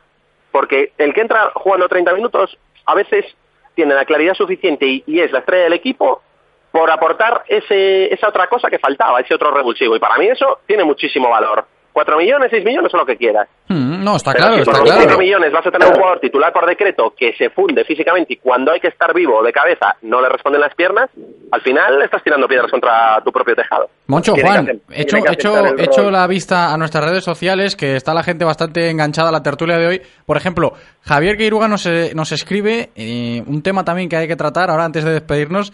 Nos escribe Javier, ya es hora de mirar al palco. Todos los cambios de ciclo tienen sus tiempos. Ese es otro problema que también está eh, ese run run en, en, la gente de Balaídos. Claro, imagino que irá un poco en torno al, a lo que comentábamos antes, ¿no? Que si hay algo que funciona, trata de poner todo encima de la mesa para mantenerlo y ir creciendo poquito a poquito, de, esa, teniendo esos cimientos ya eh, sabiendo que funcionan. ¿no? Para mí se pecó totalmente de soberbia, soberbia con el tema Berizzo desde la dirección. Y, qué poco, sabes. No, no, no. Yo sé, la versión que poco sabes. Yo sé la versión que sé. Aquí el, único, el único que pecó de soberbia fue el que está en el Sevilla ahora. No, el que no, señor. Días, el que llevaba no. los días allí dijo, y dijo que el único himno que le ponía la piel de gallina era el de Sevilla. Ese. No días, dijo eso. Dos días no dijo, eso, Juan. Te lo voy a mandar ahora. Porque eres un manipulador, eres un manipulador de manual. Luego, luego me llamas a mí Maruenda, amigo. Moncho, no, no. Moncho, por favor. Lo, dijo, Lo, dijo él, ¿eh? no dijo eso. Dijo, dijo, no dijo, lo de único no Ahí está, bien, Eloy, bien. Lo de, lo de único no lo dijo. Es que es, que es, falso eso. Yo escuché vale, la rueda de prensa. Vale, vale. Y, pues me pareció un guiño a la afición populista. Ah, pero raro, raro en él, populista, raro en él, por Dios. No, no, es un guiño a la afición populista. El único, para mí. El único, el único que fue soberbio y no quiso renovar cuando se le ofreció la renovación. Porque no es cierto. No es cierto. Fue un problema, Juan, y lo eh, sabes. Fue un problema de tiempos. Fue un problema de tiempos. Claro, es que él, él, quería, él quería ir al Barça. Él, quería marcar los tiempos, él eh, quería marcar los tiempos. Y, y, nosotros esperamos hablar. por él. Y nosotros esperamos por él. No si, ganamos la, si ganamos la UEFA, me voy al Barça o al Madrid o al Sevilla o al Atlético de Madrid. No es cierto, no es verdad. Moncho, no es verdad. Yo llevo, mira, te voy a, Berizzo, fue, a, la reunión con la directiva diciendo, quiero renovar, ¿sí o no? No, mentira. ¿Sí o no? ¿Cuándo? ¿Cuándo? ¿Cuándo? Cuando le dijeron en Barcelona que no iba. Cuando le dijeron en el Atlético Madrid que no quería. Cuando le dijeron en el Sevilla, en el pero, Sevilla que era la segunda opción. A ver, estamos, estamos hablando de, de algo que, no importa. Evidentemente estamos hablando de algo que evidentemente, como dijimos antes, algún día lo sabremos de verdad por qué se cambió y por qué Berizzo tuvo que salir. Sí, Juan, Juan, sí. Sí, sí, por supuesto. En, en diciembre en diciembre, en diciembre le ofrece la renovación a Berizzo. Y dice que no, que quiere marcar los tiempos, que hasta hasta que pase la eliminatoria de la UEFA, cierto, etcétera, cierto, que no que no quiere. En febrero en febrero le vuelven a ofrecer la renovación. Es cierto. que es cierto, es cierto que el dinero que y el montante económico que le ofrecían no era muy alto, que Berizzo estaba muy enfadado con la directiva porque no le había traído lo que él había pedido y yo en eso Pero si en Sevilla, en Sevilla no está cobrando ninguna barbaridad. No, ya claro, porque eso es lo que le quedó. Eh, pero bueno, claro, le, llevaron lo sí, que, porque llevaron, no se lo rifaban, le llevaron, ¿no? Le llevaron lo que querían, Moncho. Eh, el día, te voy a dar solo un detalle. El día que Luis Enrique dice en rueda de prensa que se va del Barça, a las dos horas Robert Fernández recibe una llamada una llamada del representante del Toto ofreciendo cuando estaba negociando. Del Toto, del toto y, de tantos otros. no, no, no, del representante del Toto cuando estaba negociando por el Celta. Pero si eso funciona así, Juan. Es que eso... casa, bueno, pero ¿cuál es la diferencia? Que en casa Celta, aunque hayan tenido un problema por Nolito, en casa Celta se enteraron a los 30 segundos. Con lo cual, si estás negociando conmigo y te estás ofreciendo al Barça y al Atlético de Madrid y a no sé dónde, pues lógicamente aquí el que pegó de soberbio fue el que se creía que podía entrenar al mejor equipo del mundo. Pues hasta no, luego, chicos. No, muchas yo no gracias. Bueno, pero yo te estoy dando datos, datos que conozco y que lo sé perfectamente. Yo no lo veo así. Yo eso lo desconozco. Y, además no me parece, no me parece mal. Tenemos que ver, Juan, tenemos que ver que esto es un mundo de profesionales. Y es muy lícito que si tú cosechas buenos resultados, no sé, poner un ejemplo. Pero no van a marcar los tiempos, no sé, el dueño, el no dueño de la empresa, si, si cosechas, vamos a ver, si cosechas buenos resultados, no sé, en Red Bull, pues ofrecerte a Ferrari, pues no me parece mal, no me parece mal porque no tienes, no tienes por qué sentir los colores de Red Bull, tú eres un profesional y quieres ser estar por encima cada vez de, de los objetivos del año Pero también es cierto que en esto del fútbol eh, a la gente se le, se le asocia mucho el hecho del sentimentalismo y del sentimiento. ¿eh? También hay que tenerlo en cuenta que, no es como cualquier otra profesión, es el clásico dicho. El clásico porque dicho Unzué, porque si lo hubieran puesto, porque Unzué, si le hubieran puesto la oferta encima de la mesa el Paris Saint Germain, se hubiera venido a Vigo, ¿no? Se hubiera venido a Vigo. Pero entonces estamos todos jugando ahora mismo. No, Pero es nunca que- le escuché que era, que era celtista desde que nació. Y a Berizzo sí, macho. O sea, si, si No, no, no, no. Berizzo si jamás tú- dijo si que fuera tú- celtista desde que nació. Berizzo Bueno, lo que decía de- era que tenía un sentimiento especial por Vigo por la época en la que estuvo de jugador, etcétera, etcétera. Pero es muy digno y muy lícito Luego, el querer entrenar al Barcelona, al Real Madrid. Yo no entiendo eso. Es que, Juan, hay que analizar las cosas de una manera si estás, fría. si estás negociando con el Celta y te ofreces a otros equipos, pues mira, No, yo vería mal que se ofrezca al Deportivo. Al Deportivo lo vería mal. ¿Por qué? Porque tiene un condicionante a nivel sentimental muy fuerte con respecto a la afición. Pero que el representante, insisto, que el representante de Berizzo tantea al Barcelona para ver si opciones de que Berizzo pueda entrenar al Barcelona, lo veo hasta lógico, un profesional. Porque es que yo el día de mañana, si entrenara al Athletic de Bilbao o al Sevilla, lo que fuese, mi aspiración probablemente sería pues entrenar a un equipo de Champions, entrenar a un equipo intente lograr cada vez cosas más grandes. Y lo veo lógico y razonable. Como sería lógico y razonable que el Celta a su nivel dijera, bueno, mira, pues nosotros lo que te ofrecemos es esto, esto y esto, porque entendemos que hay un trabajo ya hecho de años, y ponerte a negociar con él exactamente igual que cualquier otro club. Es que lo que no puede ser es tan soberbio de pensar que tú tienes la mejor plaza, la mejor opción y, y to- y todos los ingredientes, eh, vamos, que ningún entrenador puede rechazar, porque eso es ser soberbio y vivir en otro mundo, Juan. Es así. Y la directiva, cuando Berizzo entró por la puerta, el, creo que fue el mes de mayo, y se sentó a hablar para negociar el contrato. Eso Prácticamente, estaba- ya estaba lo, lo único que pedía, lo único que pedía era que le mejoraran el contrato a sus ayudantes. Fue lo único que pidió Berizzo. Y eso, lo es saben. Ment- Eso es mentira. Bueno, bueno. Me chicos, vamos me a seguir con este tema otro día, ¿vale? Que si os parece bien, porque, oye, podemos estar aquí perfectamente hasta las 3, pero tenemos más cositas, Sí, sí. No, más cositas que conversa- Y contar. además conversaciones distintas, que no vamos a llegar a ningún, a ningún nos, acuerdo. nos hemos, nos hemos ido un poquito, pero esto es bienvenido siempre, ¿eh? evidentemente. El tiempo es de tertulia para, para opinar están. Y lo dicho, ¿eh? queda este tema un poquito en el alero para juntarnos un día los tres y seguir con un cafecito. Eloy me dice que también se apunta. Oye, ha estado muy bien la tertulia de hoy, con mucha caña. A los puntos creo que ha sido un empate. Mayweather, ganó Mayweather. No, ha sido un empate. Yo creo que a los puntos ha sido un empate, chicos. Bueno, Moncho Catalina, ha sido un placer, como siempre. Muchísimas gracias. Igualmente, un abrazo. Juanillo, un abrazo para ti Un también, muy grande, gracias. gracias. Como siempre. café para dos, fumando un cigarrillo a medias. Juntos, cualquier situación, de broma entre las cosas serias.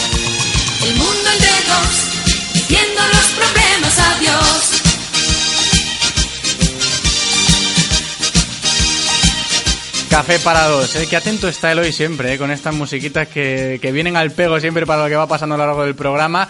Evidentemente, Juan y Moncho, que chocan mucho, evidentemente, como muchas, muchas personas en, opinando sobre el Real Cruz Celta, y siempre es positivo, ¿no? Tener esta diversidad de opiniones y este contraste que al fin, eh, al fin y al cabo se agradece. Si no, sería todo, pues oye, muy, muy monótono. Enseguida seguimos con el análisis del partido de ayer de Pachuca, un poquito más detallado, ya entrando en materia de actualidad, esa lesión de Roncaglia, los internacionales que están fuera, todo lo comentamos en nuestro espacio de noticiascelta.com.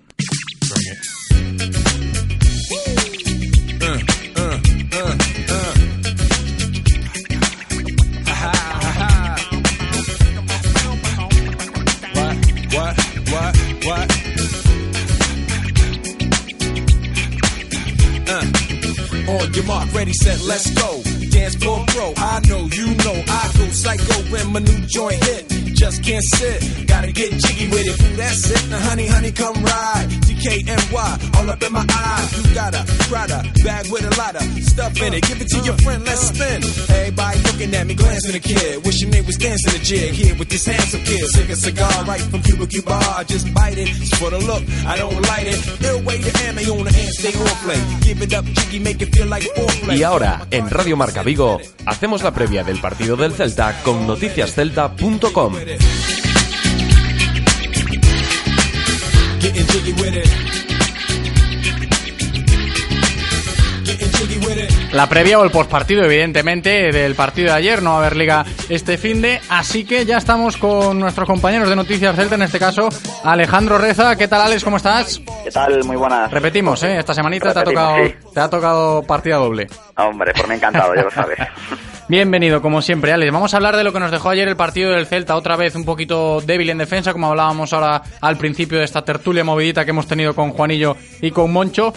Pasa también un poco por la lesión de Facundo Roncaglia, que va a ser otro quebradero de cabeza más para la zaga del Celta estos días. Sí, de hecho hablamos ayer sobre Facundo Roncaglia, ¿no? que podría ser perfectamente la solución, que iba a tener eh, un tue a la baja de Hugo Mayo y pues eh, le, le están creciendo los, los enanos ¿eh? al, técnico Navarro porque quizá la, la solución más fiable que tenía para, para esa posición ayer parece que se lesionó y no va a estar contra la Unión de, la Unión de Las Palmas en cosa de 10 días y habrá que ver qué, qué, se inventa por ahí, ¿no? Ayer dejó caer en rueda de prensa la opción de Sergi Gómez por lateral derecho, la opción de, Diego Alende. A ver, con qué nos sorprende, sobre todo teniendo en cuenta que es, esa línea defensiva está siendo un auténtico quebradero de cabeza, ¿no? Ayer otra vez eh, Pachuca con nada, con poquito hace tres goles fácilmente y bueno, es un, es un tema preocupante, ¿eh? desde luego. Se lo comentaba yo personalmente ayer en la sala de prensa al entrenador de Pachuca y, nos decía el planteamiento del partido, evidentemente, porque vimos a un Pachuca encerrarse atrás en la primera parte, no encerrarse, pero sí esperar al Celta para salir con velocidad y hacer daño. Eso deja claro que los rivales también saben a, lo que van cuando intentan atacar al Real Cruz Celta, a este Real Cruz Celta.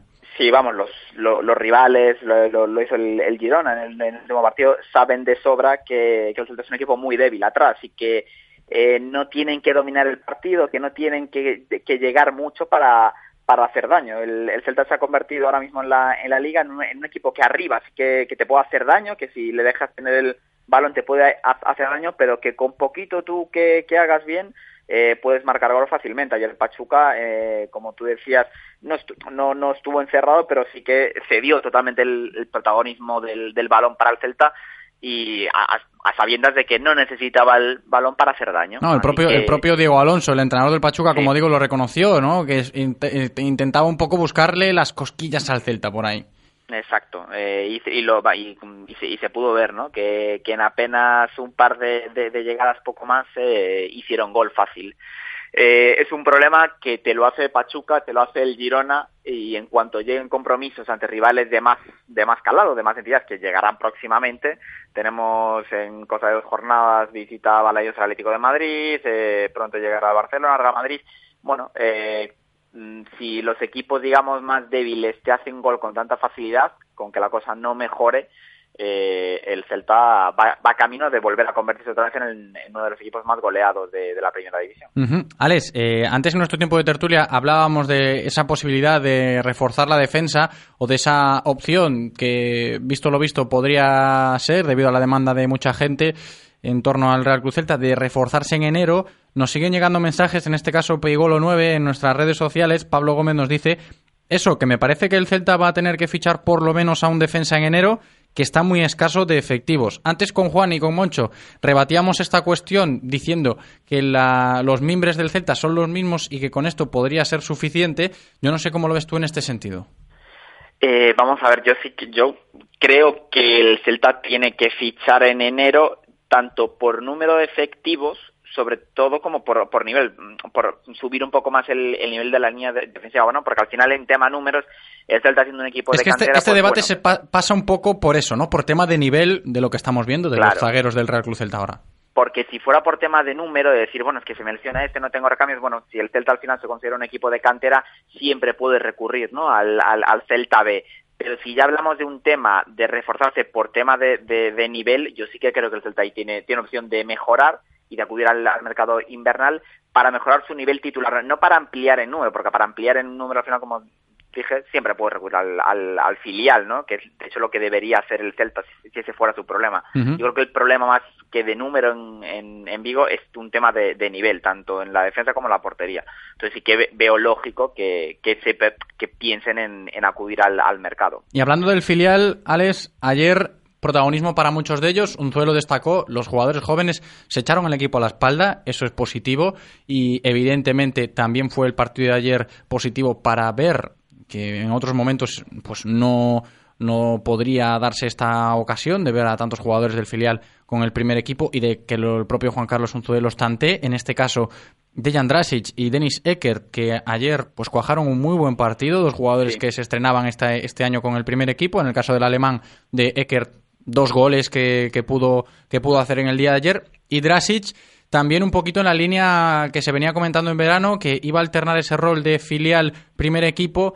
Ha dejado claro un Zue que es jugador del filial y siempre y cuando, como el resto de chicos del Celta B, eh, sea conveniente lo, lo, llamarán. No sé cómo has visto ayer a los, a los más jóvenes, a los jugadores del filial que tuvieron minutos ayer ante Pachuca.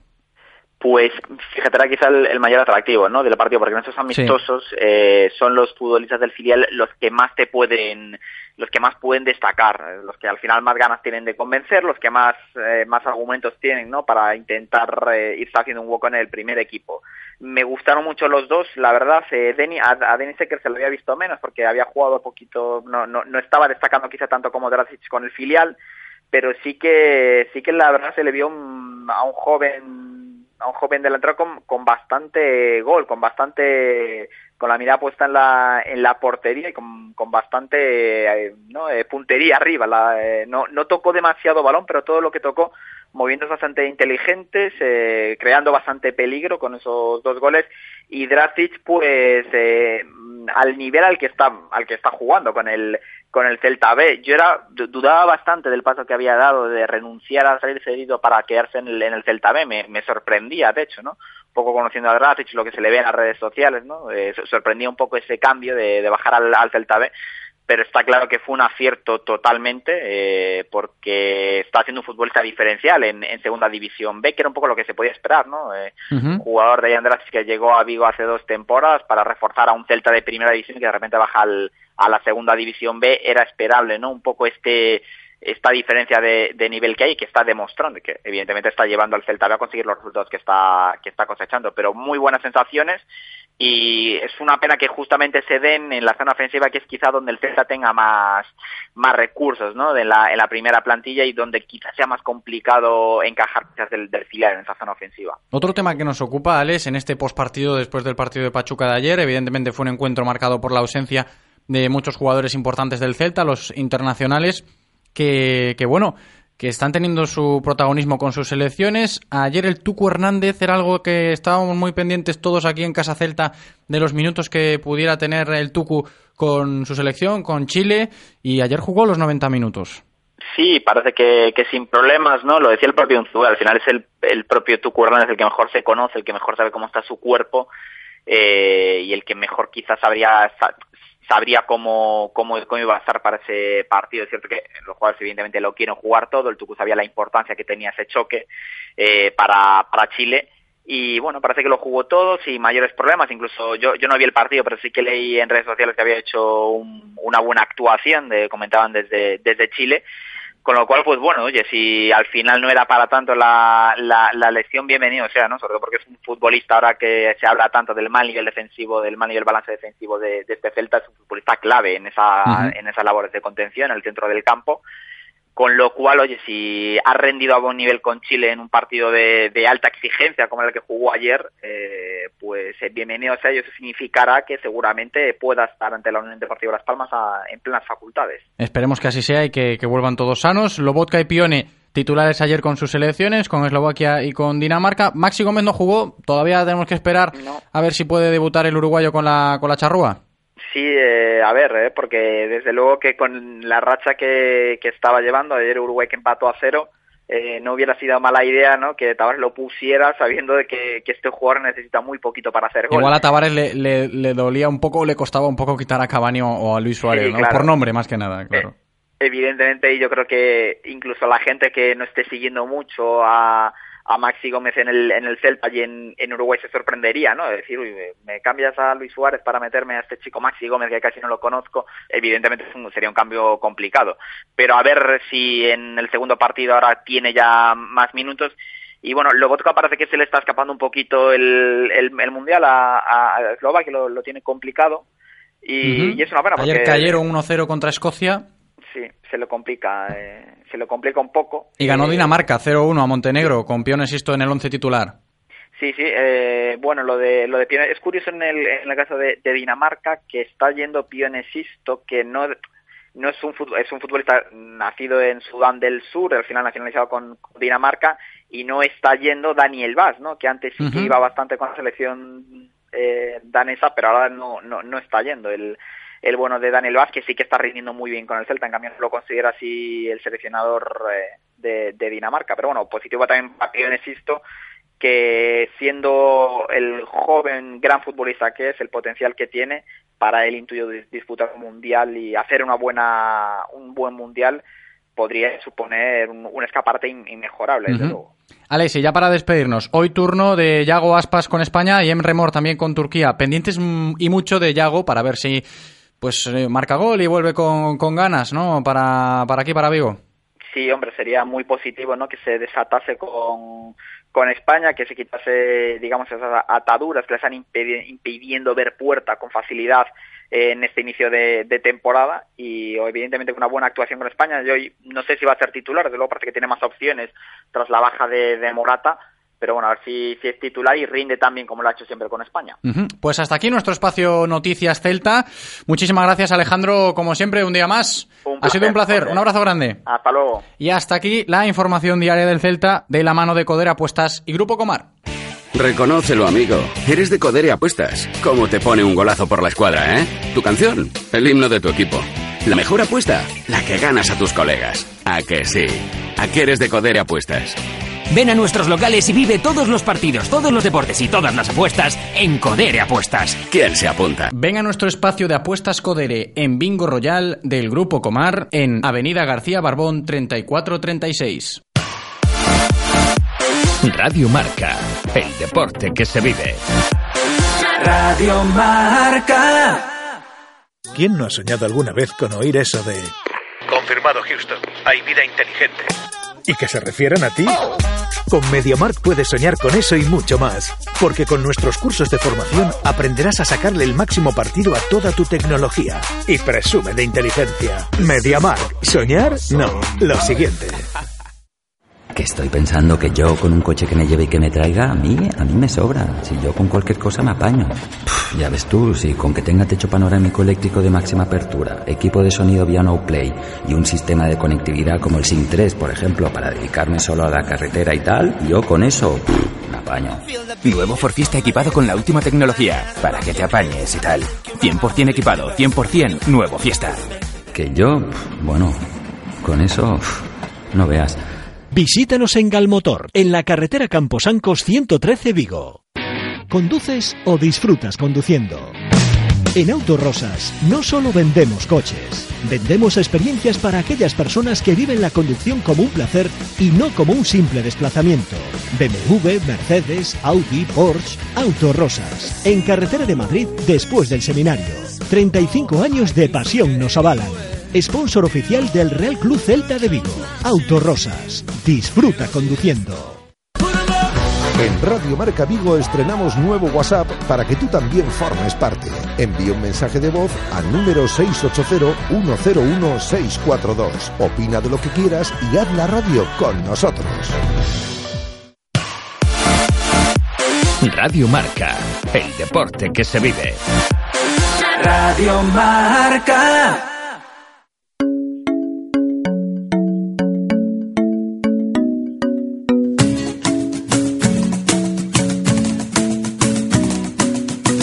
Isn't the best place to find a lover, so the bar is where I go. Me and my friends at the table doing shots, drinking fast, and then we talk slow. You come over and start up a conversation with just me, and trust me, I'll give it a chance. Yeah, take my hand, stop, moving the man on the jukebox, and then we start to dance, and I'm singing like, girl, you know. Suena la música de Territorio Codere, evidentemente, como cada viernes, y hoy lo es. Tenemos nuestro espacio para las mejores apuestas que nos va a traer nuestro representante de Codere Apuestas y Grupo Comar aquí en Radio Marca Vigo, Javi Picón, que ya saludamos. ¿Qué tal, Javi? ¿Cómo estás?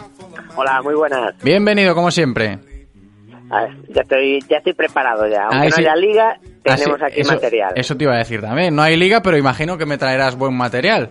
Por supuesto. hay, hay segunda división, hay clasificación. Vamos. Se te nota contentillo. Yo no sé si tiene algo que ver esa goleada del Deportivo ayer o no. Pues, no, no te, no te creas, eh, que no, es de los de sacar pecho, para nada, para nada. Eh, me, decías, eh, me decías que el Corinthians, que ni mucho menos con los, con los titulares, no, ¿no? No, no, no, no, no, no, no, traía jugadores suplentes, juveniles, ya lo sabíamos nosotros.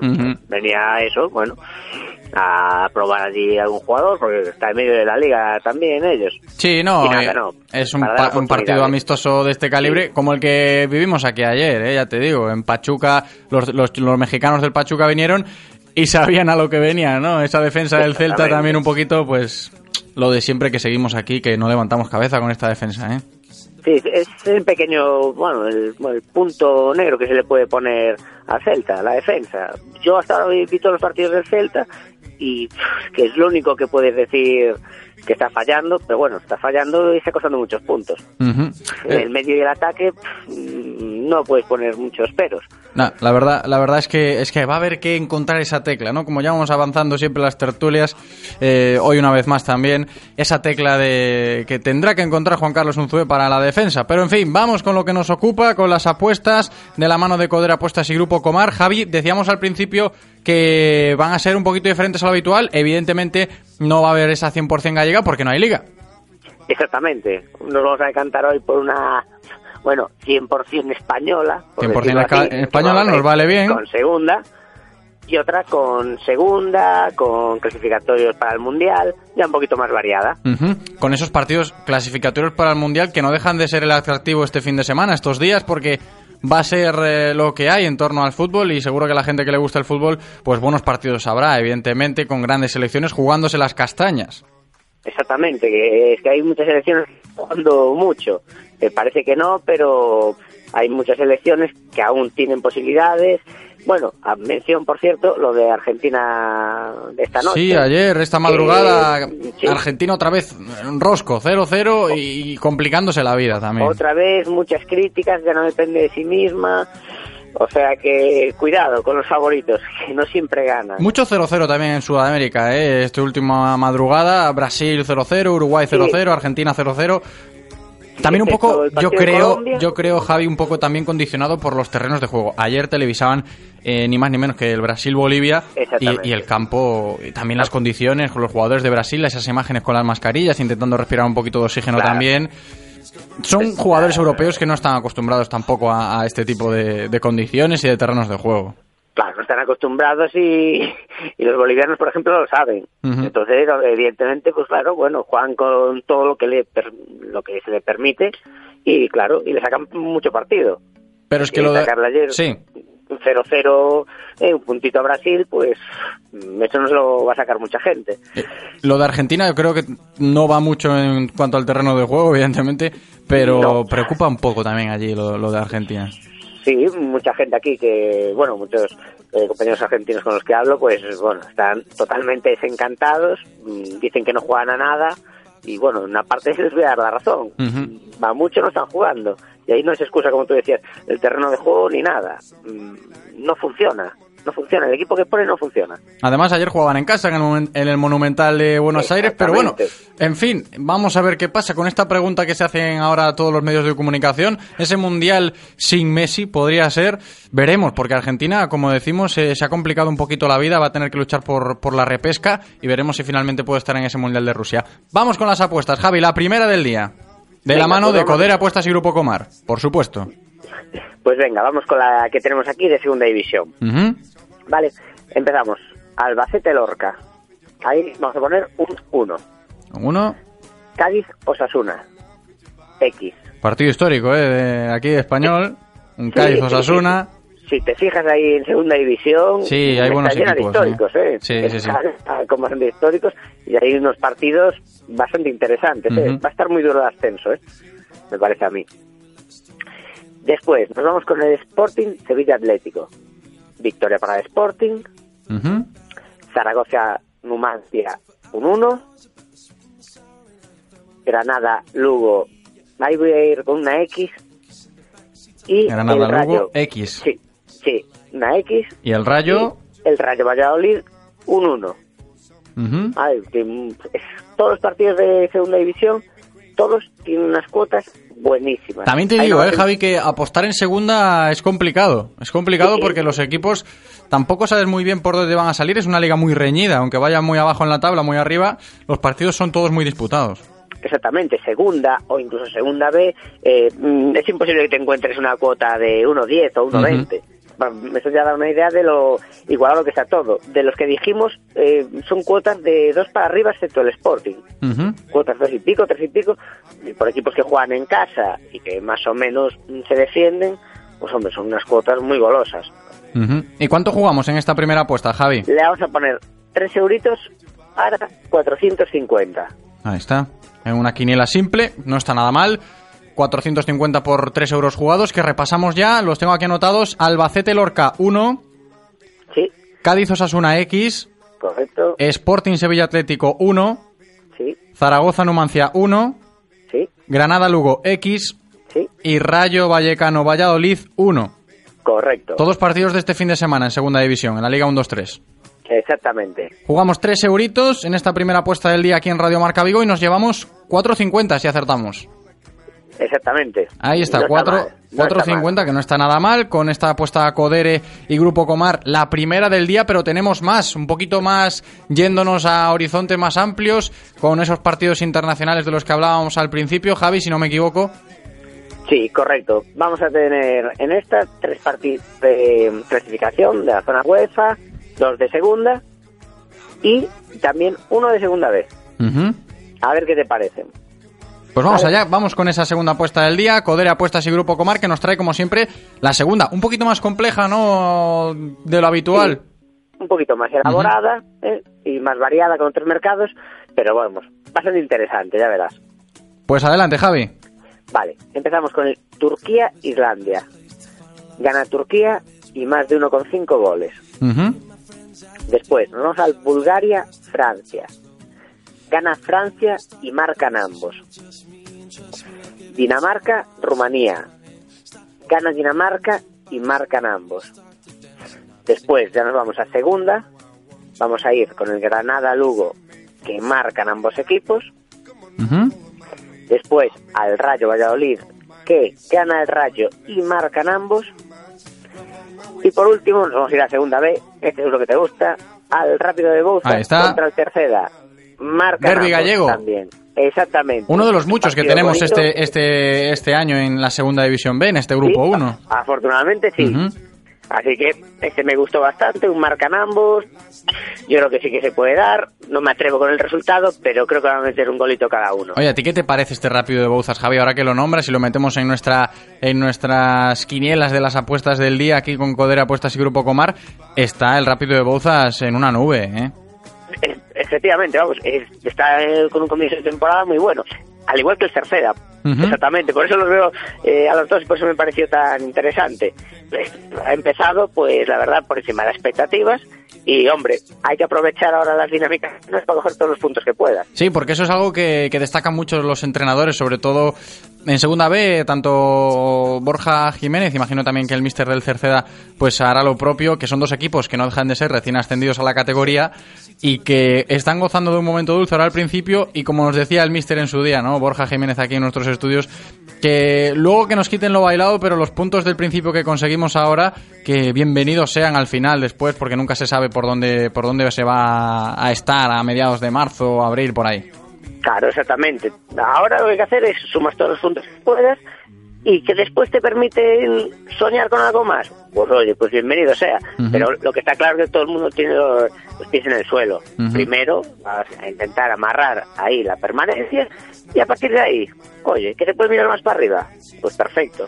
Entonces No, hay que pero aprovechar ahora todo lo que se pueda. evidentemente aquí en Vigo estamos eh, orgullosos de- del rendimiento que está ofreciendo el Rápido de Bouzas, porque no creo que mucha gente se lo, se lo hubiera esperado ver a un Rápido de Bouzas tan enchufado ya desde el principio, con las dificultades que se presumían ¿no? al principio de, de la temporada, cuando se consiguió el ascenso, evidentemente los problemas económicos del club y todo lo que engloba ese sustento del equipo, pero ahí están los chicos del Rápido dando el callo y en la zona alta de la segunda división B. Hoy en nuestra segunda apuesta del día, aquí en Radio Marca Vigo, que repasamos ya. Bueno, antes recordar, Javi, ¿cuánto jugamos en esta segunda? Pues vamos a poner dos euritos Ujú. para 680. 6.80, ya se va ahí Ya de la como a ti te gusta. la cifra un poquito más arriba, claro. Y la repasamos, hay que repasarla, ¿eh? Para ver si podemos ganar estos 680 euros jugando dos en la segunda apuesta del día. Codera Apuestas y Grupo Comar. Javi. Venga. Turquía-Islandia. Gana Turquía y más de 1,5 goles. Bulgaria-Francia. Gana Francia y marcan ambos. Dinamarca-Rumanía. Gana Dinamarca y marcan ambos. Granada-Lugo. Marcan ambos equipos. Rayo Valladolid gana el Rayo y marcan ambos equipos. Y Rápido de Bouzas, tercera, marcan ambos equipos. Y ahí está, jugamos dos euros. Dos euritos para 680. 6,80, Javi. Pues eh, buena cifra para terminar en esta segunda y última apuesta del día. Oye, como curiosidad, ¿no hemos metido el partido de España que juega esta tarde-noche? ¿La cuota cómo Eh, estaba por ahí? La, está muy, muy favorita España. Ahí lo único que veía eh, para cazar, eh, para meter en tus combinadas, quizás un España y más 3,5, Ajá. que lo están pagando cerca de 2 euros. Y, y como curiosidad, como curiosidad. Eh, mucha gente eh, me preguntaba a cuánto pagamos el gol de Piqué. Mira cómo Ah. la gente. Cada vez que un jugador, eso, eso pasaba mucho. Eso influye mucho, jugador- Javi, también, en lo que, lo que pasa en torno a un jugador a Mucho. nivel mediático. Y ojo que lo que está Mucho. pasando con Piqué no es poco. No, no, no, pero eso, eso es matemático. Me acuerdo de la última, mira, aquí, que es más fácil de acordarme, eh, cuando Luisinho había tenido el problema con Víctor, Sí. Víctor Sánchez del Amo, cuando volvió aquí contra el Betis, todo el mundo fue a apostar al gol de Luisinho. Pero mucha gente, y efectivamente metió. Ya te digo, la gente es, pero en cuanto ve un jugador con algún tema por ahí, pumba. Y el gol de Piqué para 6 euros, por cierto. 6 euros. En cualquier momento del partido. Bueno, a ver, a ver. También hay que ver la reacción de la gente en caso de que marque Piqué. Esa es otra. Pues mira, yo si le meto unos euritos, Hombre. yo, vamos, La ola aplaudo se le hace hasta. falta. Exactamente, exactamente. Por unos euritos, claro que sí. Bueno, Javi Picó, muchísimas gracias como siempre aquí en nuestra cita en territorio Codere para repasar las mejores apuestas con Codere Apuestas y Grupo Comar. Javi, un abrazo muy grande. Hasta la semana que viene. Un abrazo, gracias.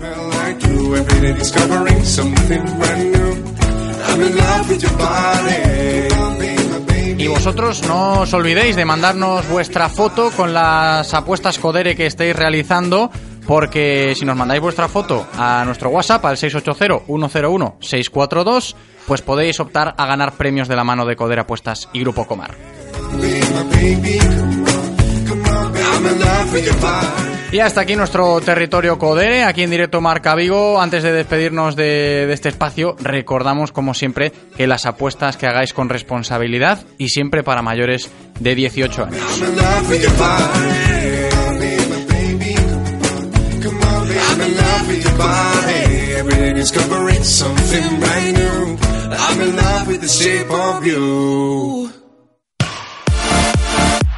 Radio Marca, el deporte que se vive. Radio Marca. ¿Cómo me apetece un chocolate caliente? En Churrería Bretema elaboramos nuestros propios churros y patatillas. Contamos con reparto a cafetería. Estamos en las inmediaciones de La Miñoca, fotógrafo Ángel Llanos número 12, teléfono 986 29 67 22.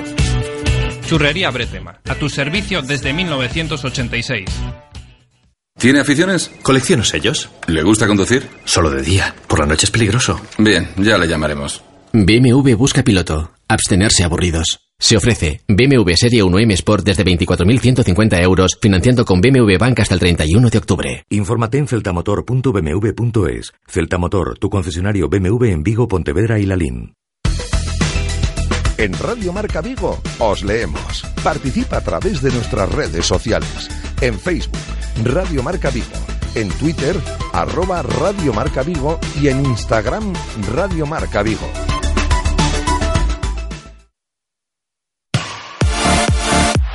Radio Marca, el deporte que se vive. Radio Marca.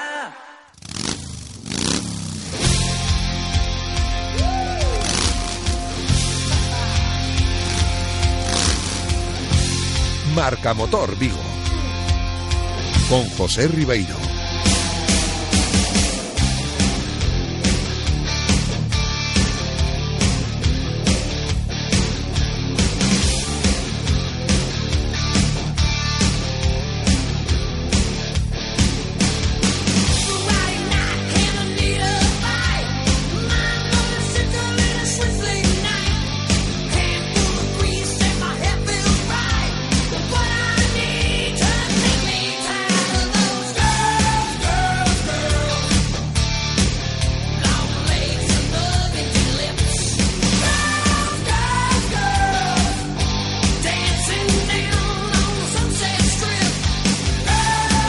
Vamos a dedicarle los próximos minutos, ya lo habéis escuchado, en nuestro espacio de marca motor que estamos subiendo últimamente a las mañanas por problemitas de agenda, evidentemente. Que, no queremos perder nuestra cita de motor aquí en Radio Marca Vigo. Como digo, vamos a dedicar los últimos minutos de este programa, los próximos al menos, porque luego tenemos una cita con el judo, a realizar una buena previa de lo que será mañana la decimoprimera edición del Rally de Regularidad Ciudad de Vigo, uno de los grandes eventos de motor que se organiza en nuestra ciudad y que da pie a poder presenciar auténticas joyas sobre ruedas. Y para comentar y conocer todos los detalles del rally que partirá mañana por la mañana desde el Centro Comercial Gran Vía, está con nosotros ya el secretario de la Escudería Vigo Clásicos, organizadora de la prueba, Eduardo Sánchez. ¿Qué tal, Eduardo? ¿Cómo estás? Bienvenido. Hola, buenos días. Hombre, ¿qué tal? Eh, se te nota, se te nota ya con ganas de rally, me parece a mí. Sí, aparte que vamos a tener suerte con el tiempo, que, que, no es poca cosa. Siempre estamos a vueltas con el tiempo en este tipo de siempre, pruebas, ¿eh, Eduardo? Siempre, siempre, a vueltas con el tiempo. E incluso si hace un poco menos de, hay un poquito menos de calor del, del previsto, tampoco estaba mal. Sí, acabáis de poner en vuestras redes sociales, que lo acabo de ver ahora, la previsión meteorológica. Imagino que con, con este sol y que este calor, que, que, hasta también viene mal, ¿no? Porque en los coches clásicos eh, la refrigeración, el aire acondicionado, evidentemente, brilla por su ausencia. Claro, yo, yo voy a participar con un Alpine y, y ya, ya sé, la, la posibilidad de, de, de, que se calienten los motores ya, ya preocupa un poco. Llevar uh -huh. los motores detrás no, no claro. son una cosa que, que, bueno, que ventilen muy bien, ya se sabe. Esto es un poco lo de siempre, ¿no? Cuando llueve porque llueve, cuando hace sol porque hace sol. ah, sí, sí, yo prefiero que no llueva, ¿eh? Porque ahí no sí. hay, así no, no, se empaña nada y eso es estupendo. Y se disfruta más, hombre, y también la gente Mucho se puede, más, se puede acercar. Y, y, y piensa que va a haber mañana alrededor de 20 personas de organización en, en alrededor del recorrido y, uh -huh. y, pensando en esta gente no tiene nada que ver el, el, que puedan estar aparcando los coches, por ejemplo, hay ocho personas de parque cerrado, que esas ocho personas puedan trabajar aparcando los coches en claro. distintos parques cerrados bien, a que estén bajo el agua, ya es una cosa de agradecer. Bueno, Eduardo, un poquito empezando esta previa que estamos dedicándola aquí en Radio Marca Vigo a una cita ya, podemos decir, histórica de nuestra ciudad en el mundo de los clásicos. Un poquito la historia que guarda detrás este Rally de Ciudad de Vigo. Llegamos mañana ya a la undécima edición.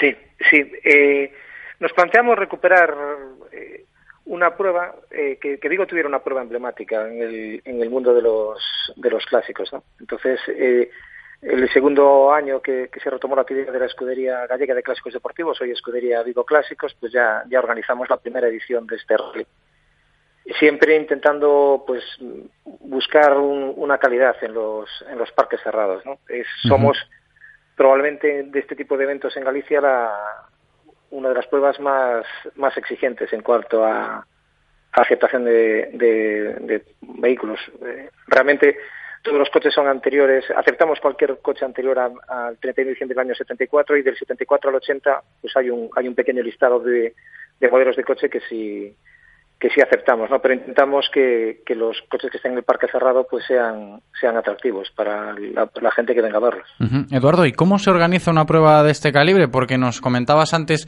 que hay gente controlando pues en diversas partes del recorrido, que no es un recorrido corto ni mucho menos. No. También hay, hay muchas personas encargadas en el parque cerrado, organización, cronometraje. Cuéntanos un poco cómo se organiza una prueba de este calibre que viene de días atrás, ¿qué? Sí, de, de, de meses atrás. Uh -huh. el, el, recorrido base de, de la prueba, eh, al que a mí no me dejan acceder porque voy a participar, y entonces a mí me dejan ah, sorpresa. otras cosas de, organización, sí, como puedan ser la, las relaciones con, con vosotros. ¿no? Pues el, el recorrido base estaba hecho alrededor del mes de mayo. Y la última revisión del recorrido se hizo este martes, para que, para que os deis cuenta de, del trabajo que da. Eh, hay gente que está trabajando en el recorrido, que ha diseñado el recorrido. En este caso, el responsable es Fernando Losada, que ha trabajado haciendo el diseño del recorrido. Eh, hay compañeros como Ana Saborido, Vicente González, que han ido a revisar el recorrido con él, porque intentamos siempre que, que sean varias las personas que revisen el recorrido, porque hay uh -huh. así gustos distintos y, y formas distintas de ver las cosas y siempre es más enriquecedor.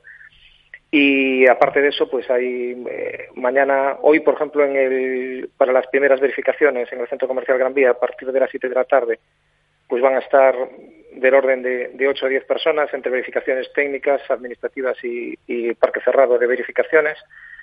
Y mañana vamos a tener dos equipos de, parque cerrado, eh, que van a estar unos en los parques terras principales, otros en los de media mañana y media tarde.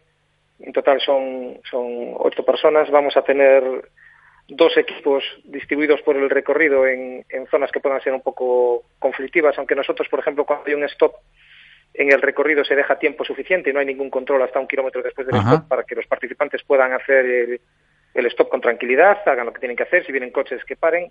Cuando hay algún cruce que consideramos que puede ser un poco problemático, siempre hay alguien de, de la organización pues para, para que sea más segura la, la salida. ¿no? Por esto del stop te quería llevar ahora un poquito, Eduardo, en esta conversación que estamos manteniendo sobre el rally que se celebra mañana.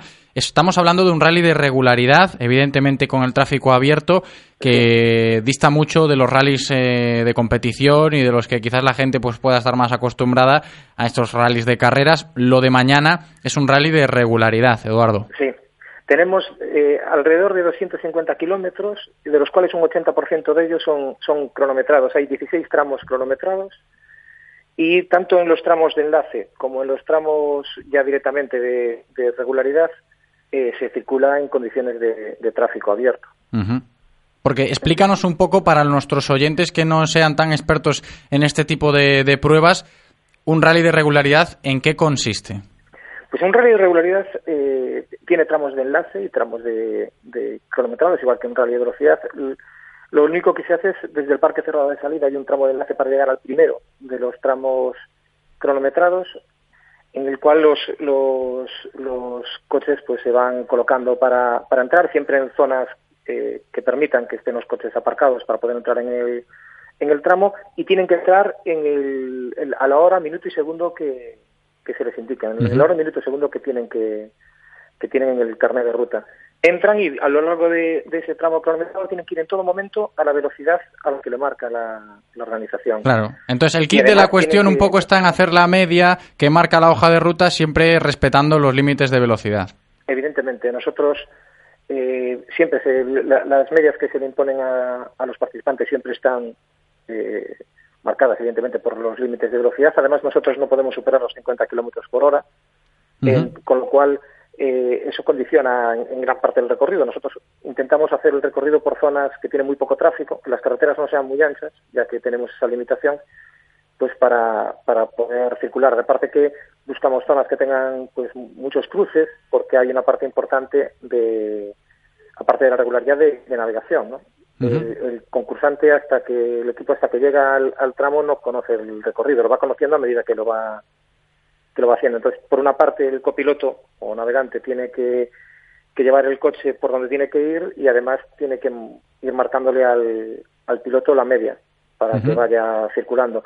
Para que nos hagamos una idea, un, un segundo por adelante, un segundo por retraso en, en los se- 70 o 80 controles que tendrá la prueba es un punto y, y para ganar este rally va a haber que vamos a tener que hacer los que los que quieran ganar el rally eh, tienen que hacer una, una media inferior a un segundo por, por penalización. Edu- Eduardo, además, y algo positivo también para la gente que no participa en el rally de mañana, en este rally Ciudad de Vigo, que parte desde el centro comercial Gran Vía, es que es accesible al público, a los más curiosos que quieran ver preciosos Claro, coches claro. clásicos.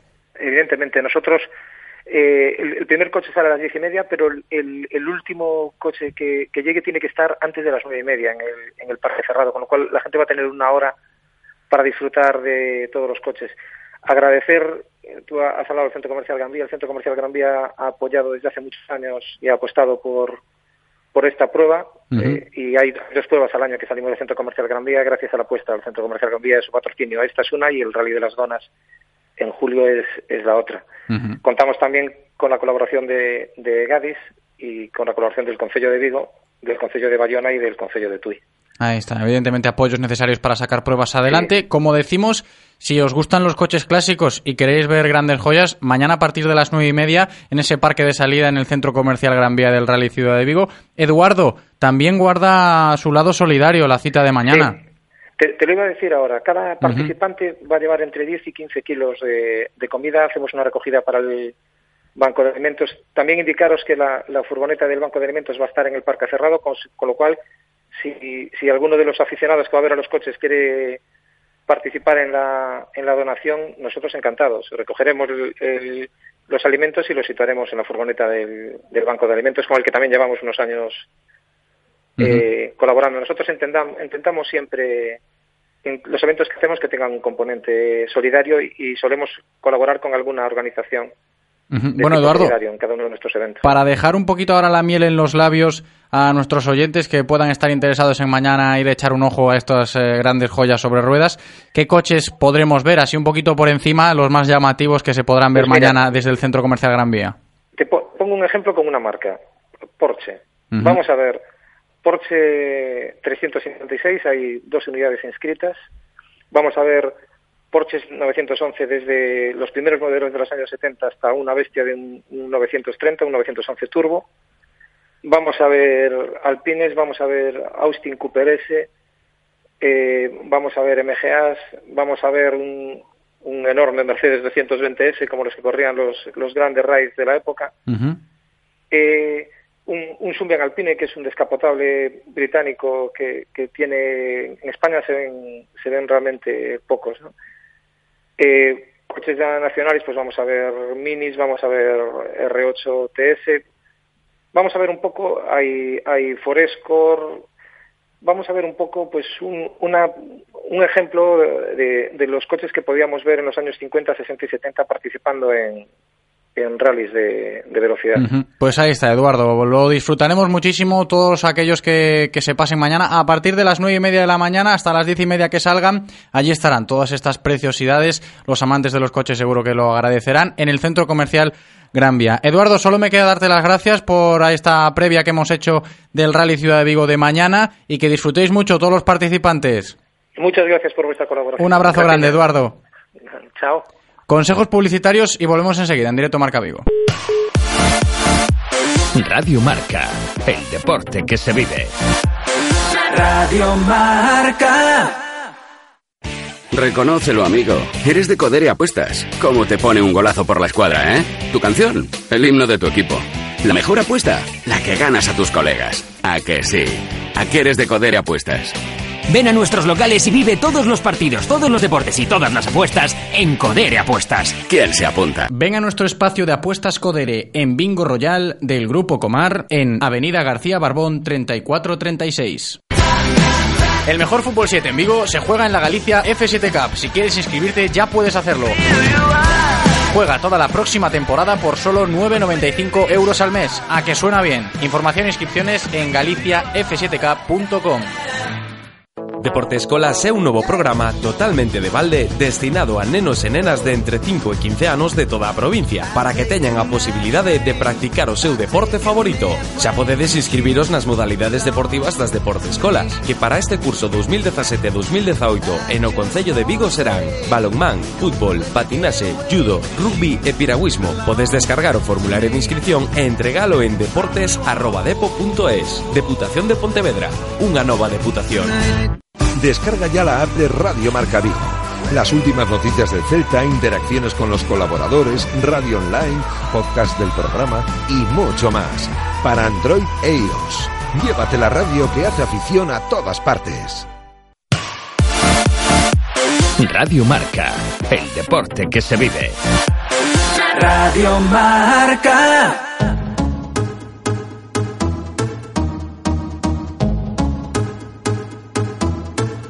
Alors Alors Alors Qui dit études dit travail Dit taf te dit les thunes. Qui dit argent dit dépense Qui dit crédit dit créance. Qui dit dette te dit huissier. Lui dit assis dans la merde. Qui dit Directo Marca Vigo. Dit toujours et dit divorce. Qui dit José Ribeiro. Car les problèmes ne viennent pas seuls. Qui dit crise dit monde Dit famine dit tiers-monde. Et qui dit fatigue dit réveil Encore sur de la veille Alors on sort pour oublier tous les problèmes Alors on danse Y vamos a terminar con judo porque la Supercopa de España de judo reunirá a 420 deportistas de la categoría el sábado en el pabellón de Navia, mañana, lo que pues, supone un registro histórico de participación en una competición de estas características. Al mismo tiempo se disputará el Gran Premio Internacional de Judo Ciudad de Vigo. Estarán representadas 14 autonomías y 3 países. Los combates se iniciarán a las 9 y media de la mañana y finalizarán por la tarde, la entrada es gratuita y la Supercopa de España es valedera para que los judocas logren la clasificación para diversos torneos nacionales e internacionales que se disputan a lo largo de la temporada. Esta pues es la primera Supercopa de España que se disputa en la presente temporada y decir también que la cita deportiva de mañana van a competir 250 judocas de la categoría masculina y 120 de la femenina y en la lista de inscritos figuran 87 gallegos en la Asociación Deportiva FAMU con 10 representantes y el Club Baixo Miño de Aguarda eh, que presentará 7 deportistas. Uno de los principales puntos de interés, evidentemente, será la viguesa Laura Velázquez, una de las nuestras, la actual subcampeona nacional y que sería pues aspirante a lograr el primer puesto. Y para hablar de ello, ahora recibimos en Radio Marca Vigo al presidente de la Federación Gallega de Judo, Mario Muzas. ¿Qué tal, Mario? ¿Cómo está? Bienvenido. Buenas tardes. Imagino que con mucha gana, ¿no, presidente, de, que empiece la actividad mañana? Sí, sí, la verdad es que muy ilusionados, con mucho trabajo hoy, porque es el día de llegada y recepción de todas las delegaciones. Y como bien comentabas, pues en un número amplísimo este año, por primera vez eh, superamos los 400 eh, deportistas que van a participar y, con muchas ganas y con mucha ilusión porque bueno este fue fue la primera copa que se realizó en España la que un poco pues dio el pistoletazo de salida a este a este nuevo sistema de competición y bueno ha sido un éxito y la prueba está pues que ahora pues siete años después pues estamos celebrando esta supercopa con con récord de participación. Además presidente aquí en Vigo estamos gozando de muy buena salud en el judo ni más ni menos que, que Laura Velázquez. Sí Laura Vázquez Laura Vázquez, perdona.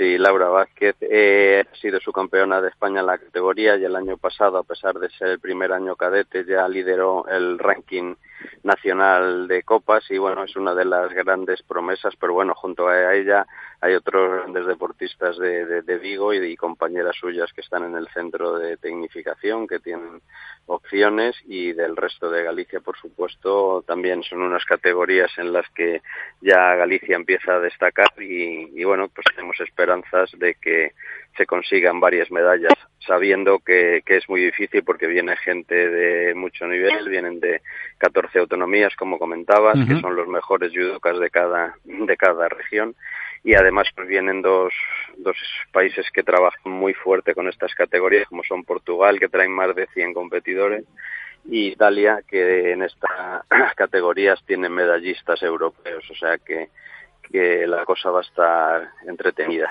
Además, eh, decía, no solo por Laura, como bien ha dicho usted, sino también por el resto de, de, judocas que tenemos aquí fuertes en, en, Vigo, los clubes también que están trabajando duro. Lo de mañana también va a significar algo importante para este deporte en nuestra ciudad, porque son dos torneos prestigiosos, presidente. Sí, bueno, eh, el, realmente solo es una competición, lo que pasa que se llama Supercopa de España Toro, Torneo Ciudad de Vigo. ¿no?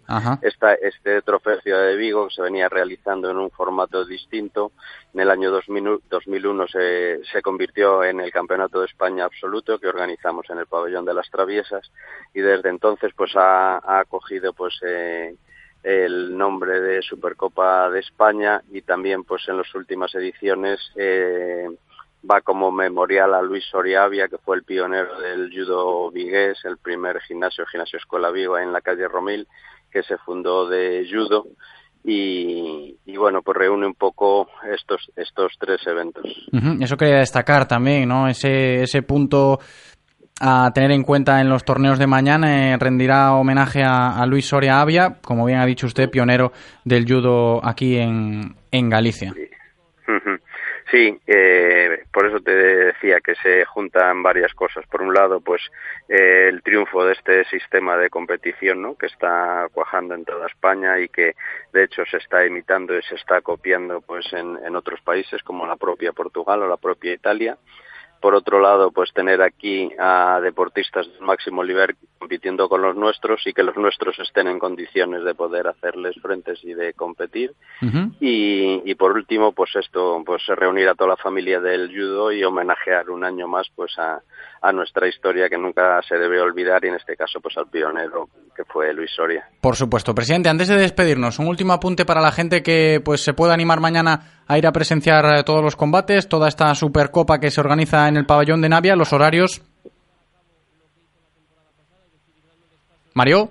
Sí, sí, se, se cortó, perdona. Ah, nada, decía que para animar un poquito a la gente que quiera presenciar el judo mañana en Navia, que se anime a ver buenos combates, los horarios que pueden que pueden consultar, eh, entrada gratuita. Sí, la entrada es gratuita, como todos los años. La competición empieza a las nueve y media de la mañana y aproximadamente a partir de las, tara- de las tres de la tarde se hará, se comenzará con el bloque final de disputa de medallas de bronce y finales, con lo cual aproximadamente a las cinco sea la entrega de, de, premios, ¿no? Entonces, pues bueno, eh, la gente que quiera ir a lo largo de todo el día va a poder ver un judo de, de gran nivel en esta categoría y, y si solo pues las finales pues serían sobre las 4 de la tarde. Pues ahí está, mañana buen día para disfrutar de, de judo de calidad, como ha dicho perfectamente Mario Muzas. Presidente, muchas gracias por este ratito Na- y a disfrutar nada. mucho mañana. Muchísimas gracias, un saludo. Un abrazo grande.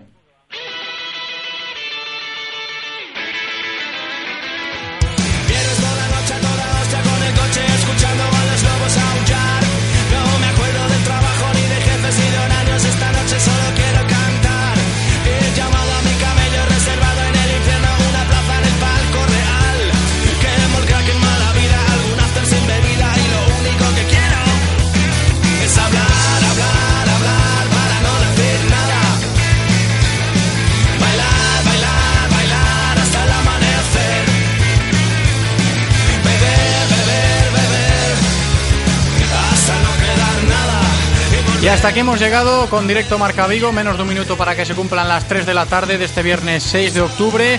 La radio no para aquí en Radio Marca y nosotros volvemos por la tarde con nuestra tertulia muy celeste, ¿eh? que hemos variado un poquito esta semana. Marcos Bacariza estará esta tarde con nosotros. Hasta la tarde, chao.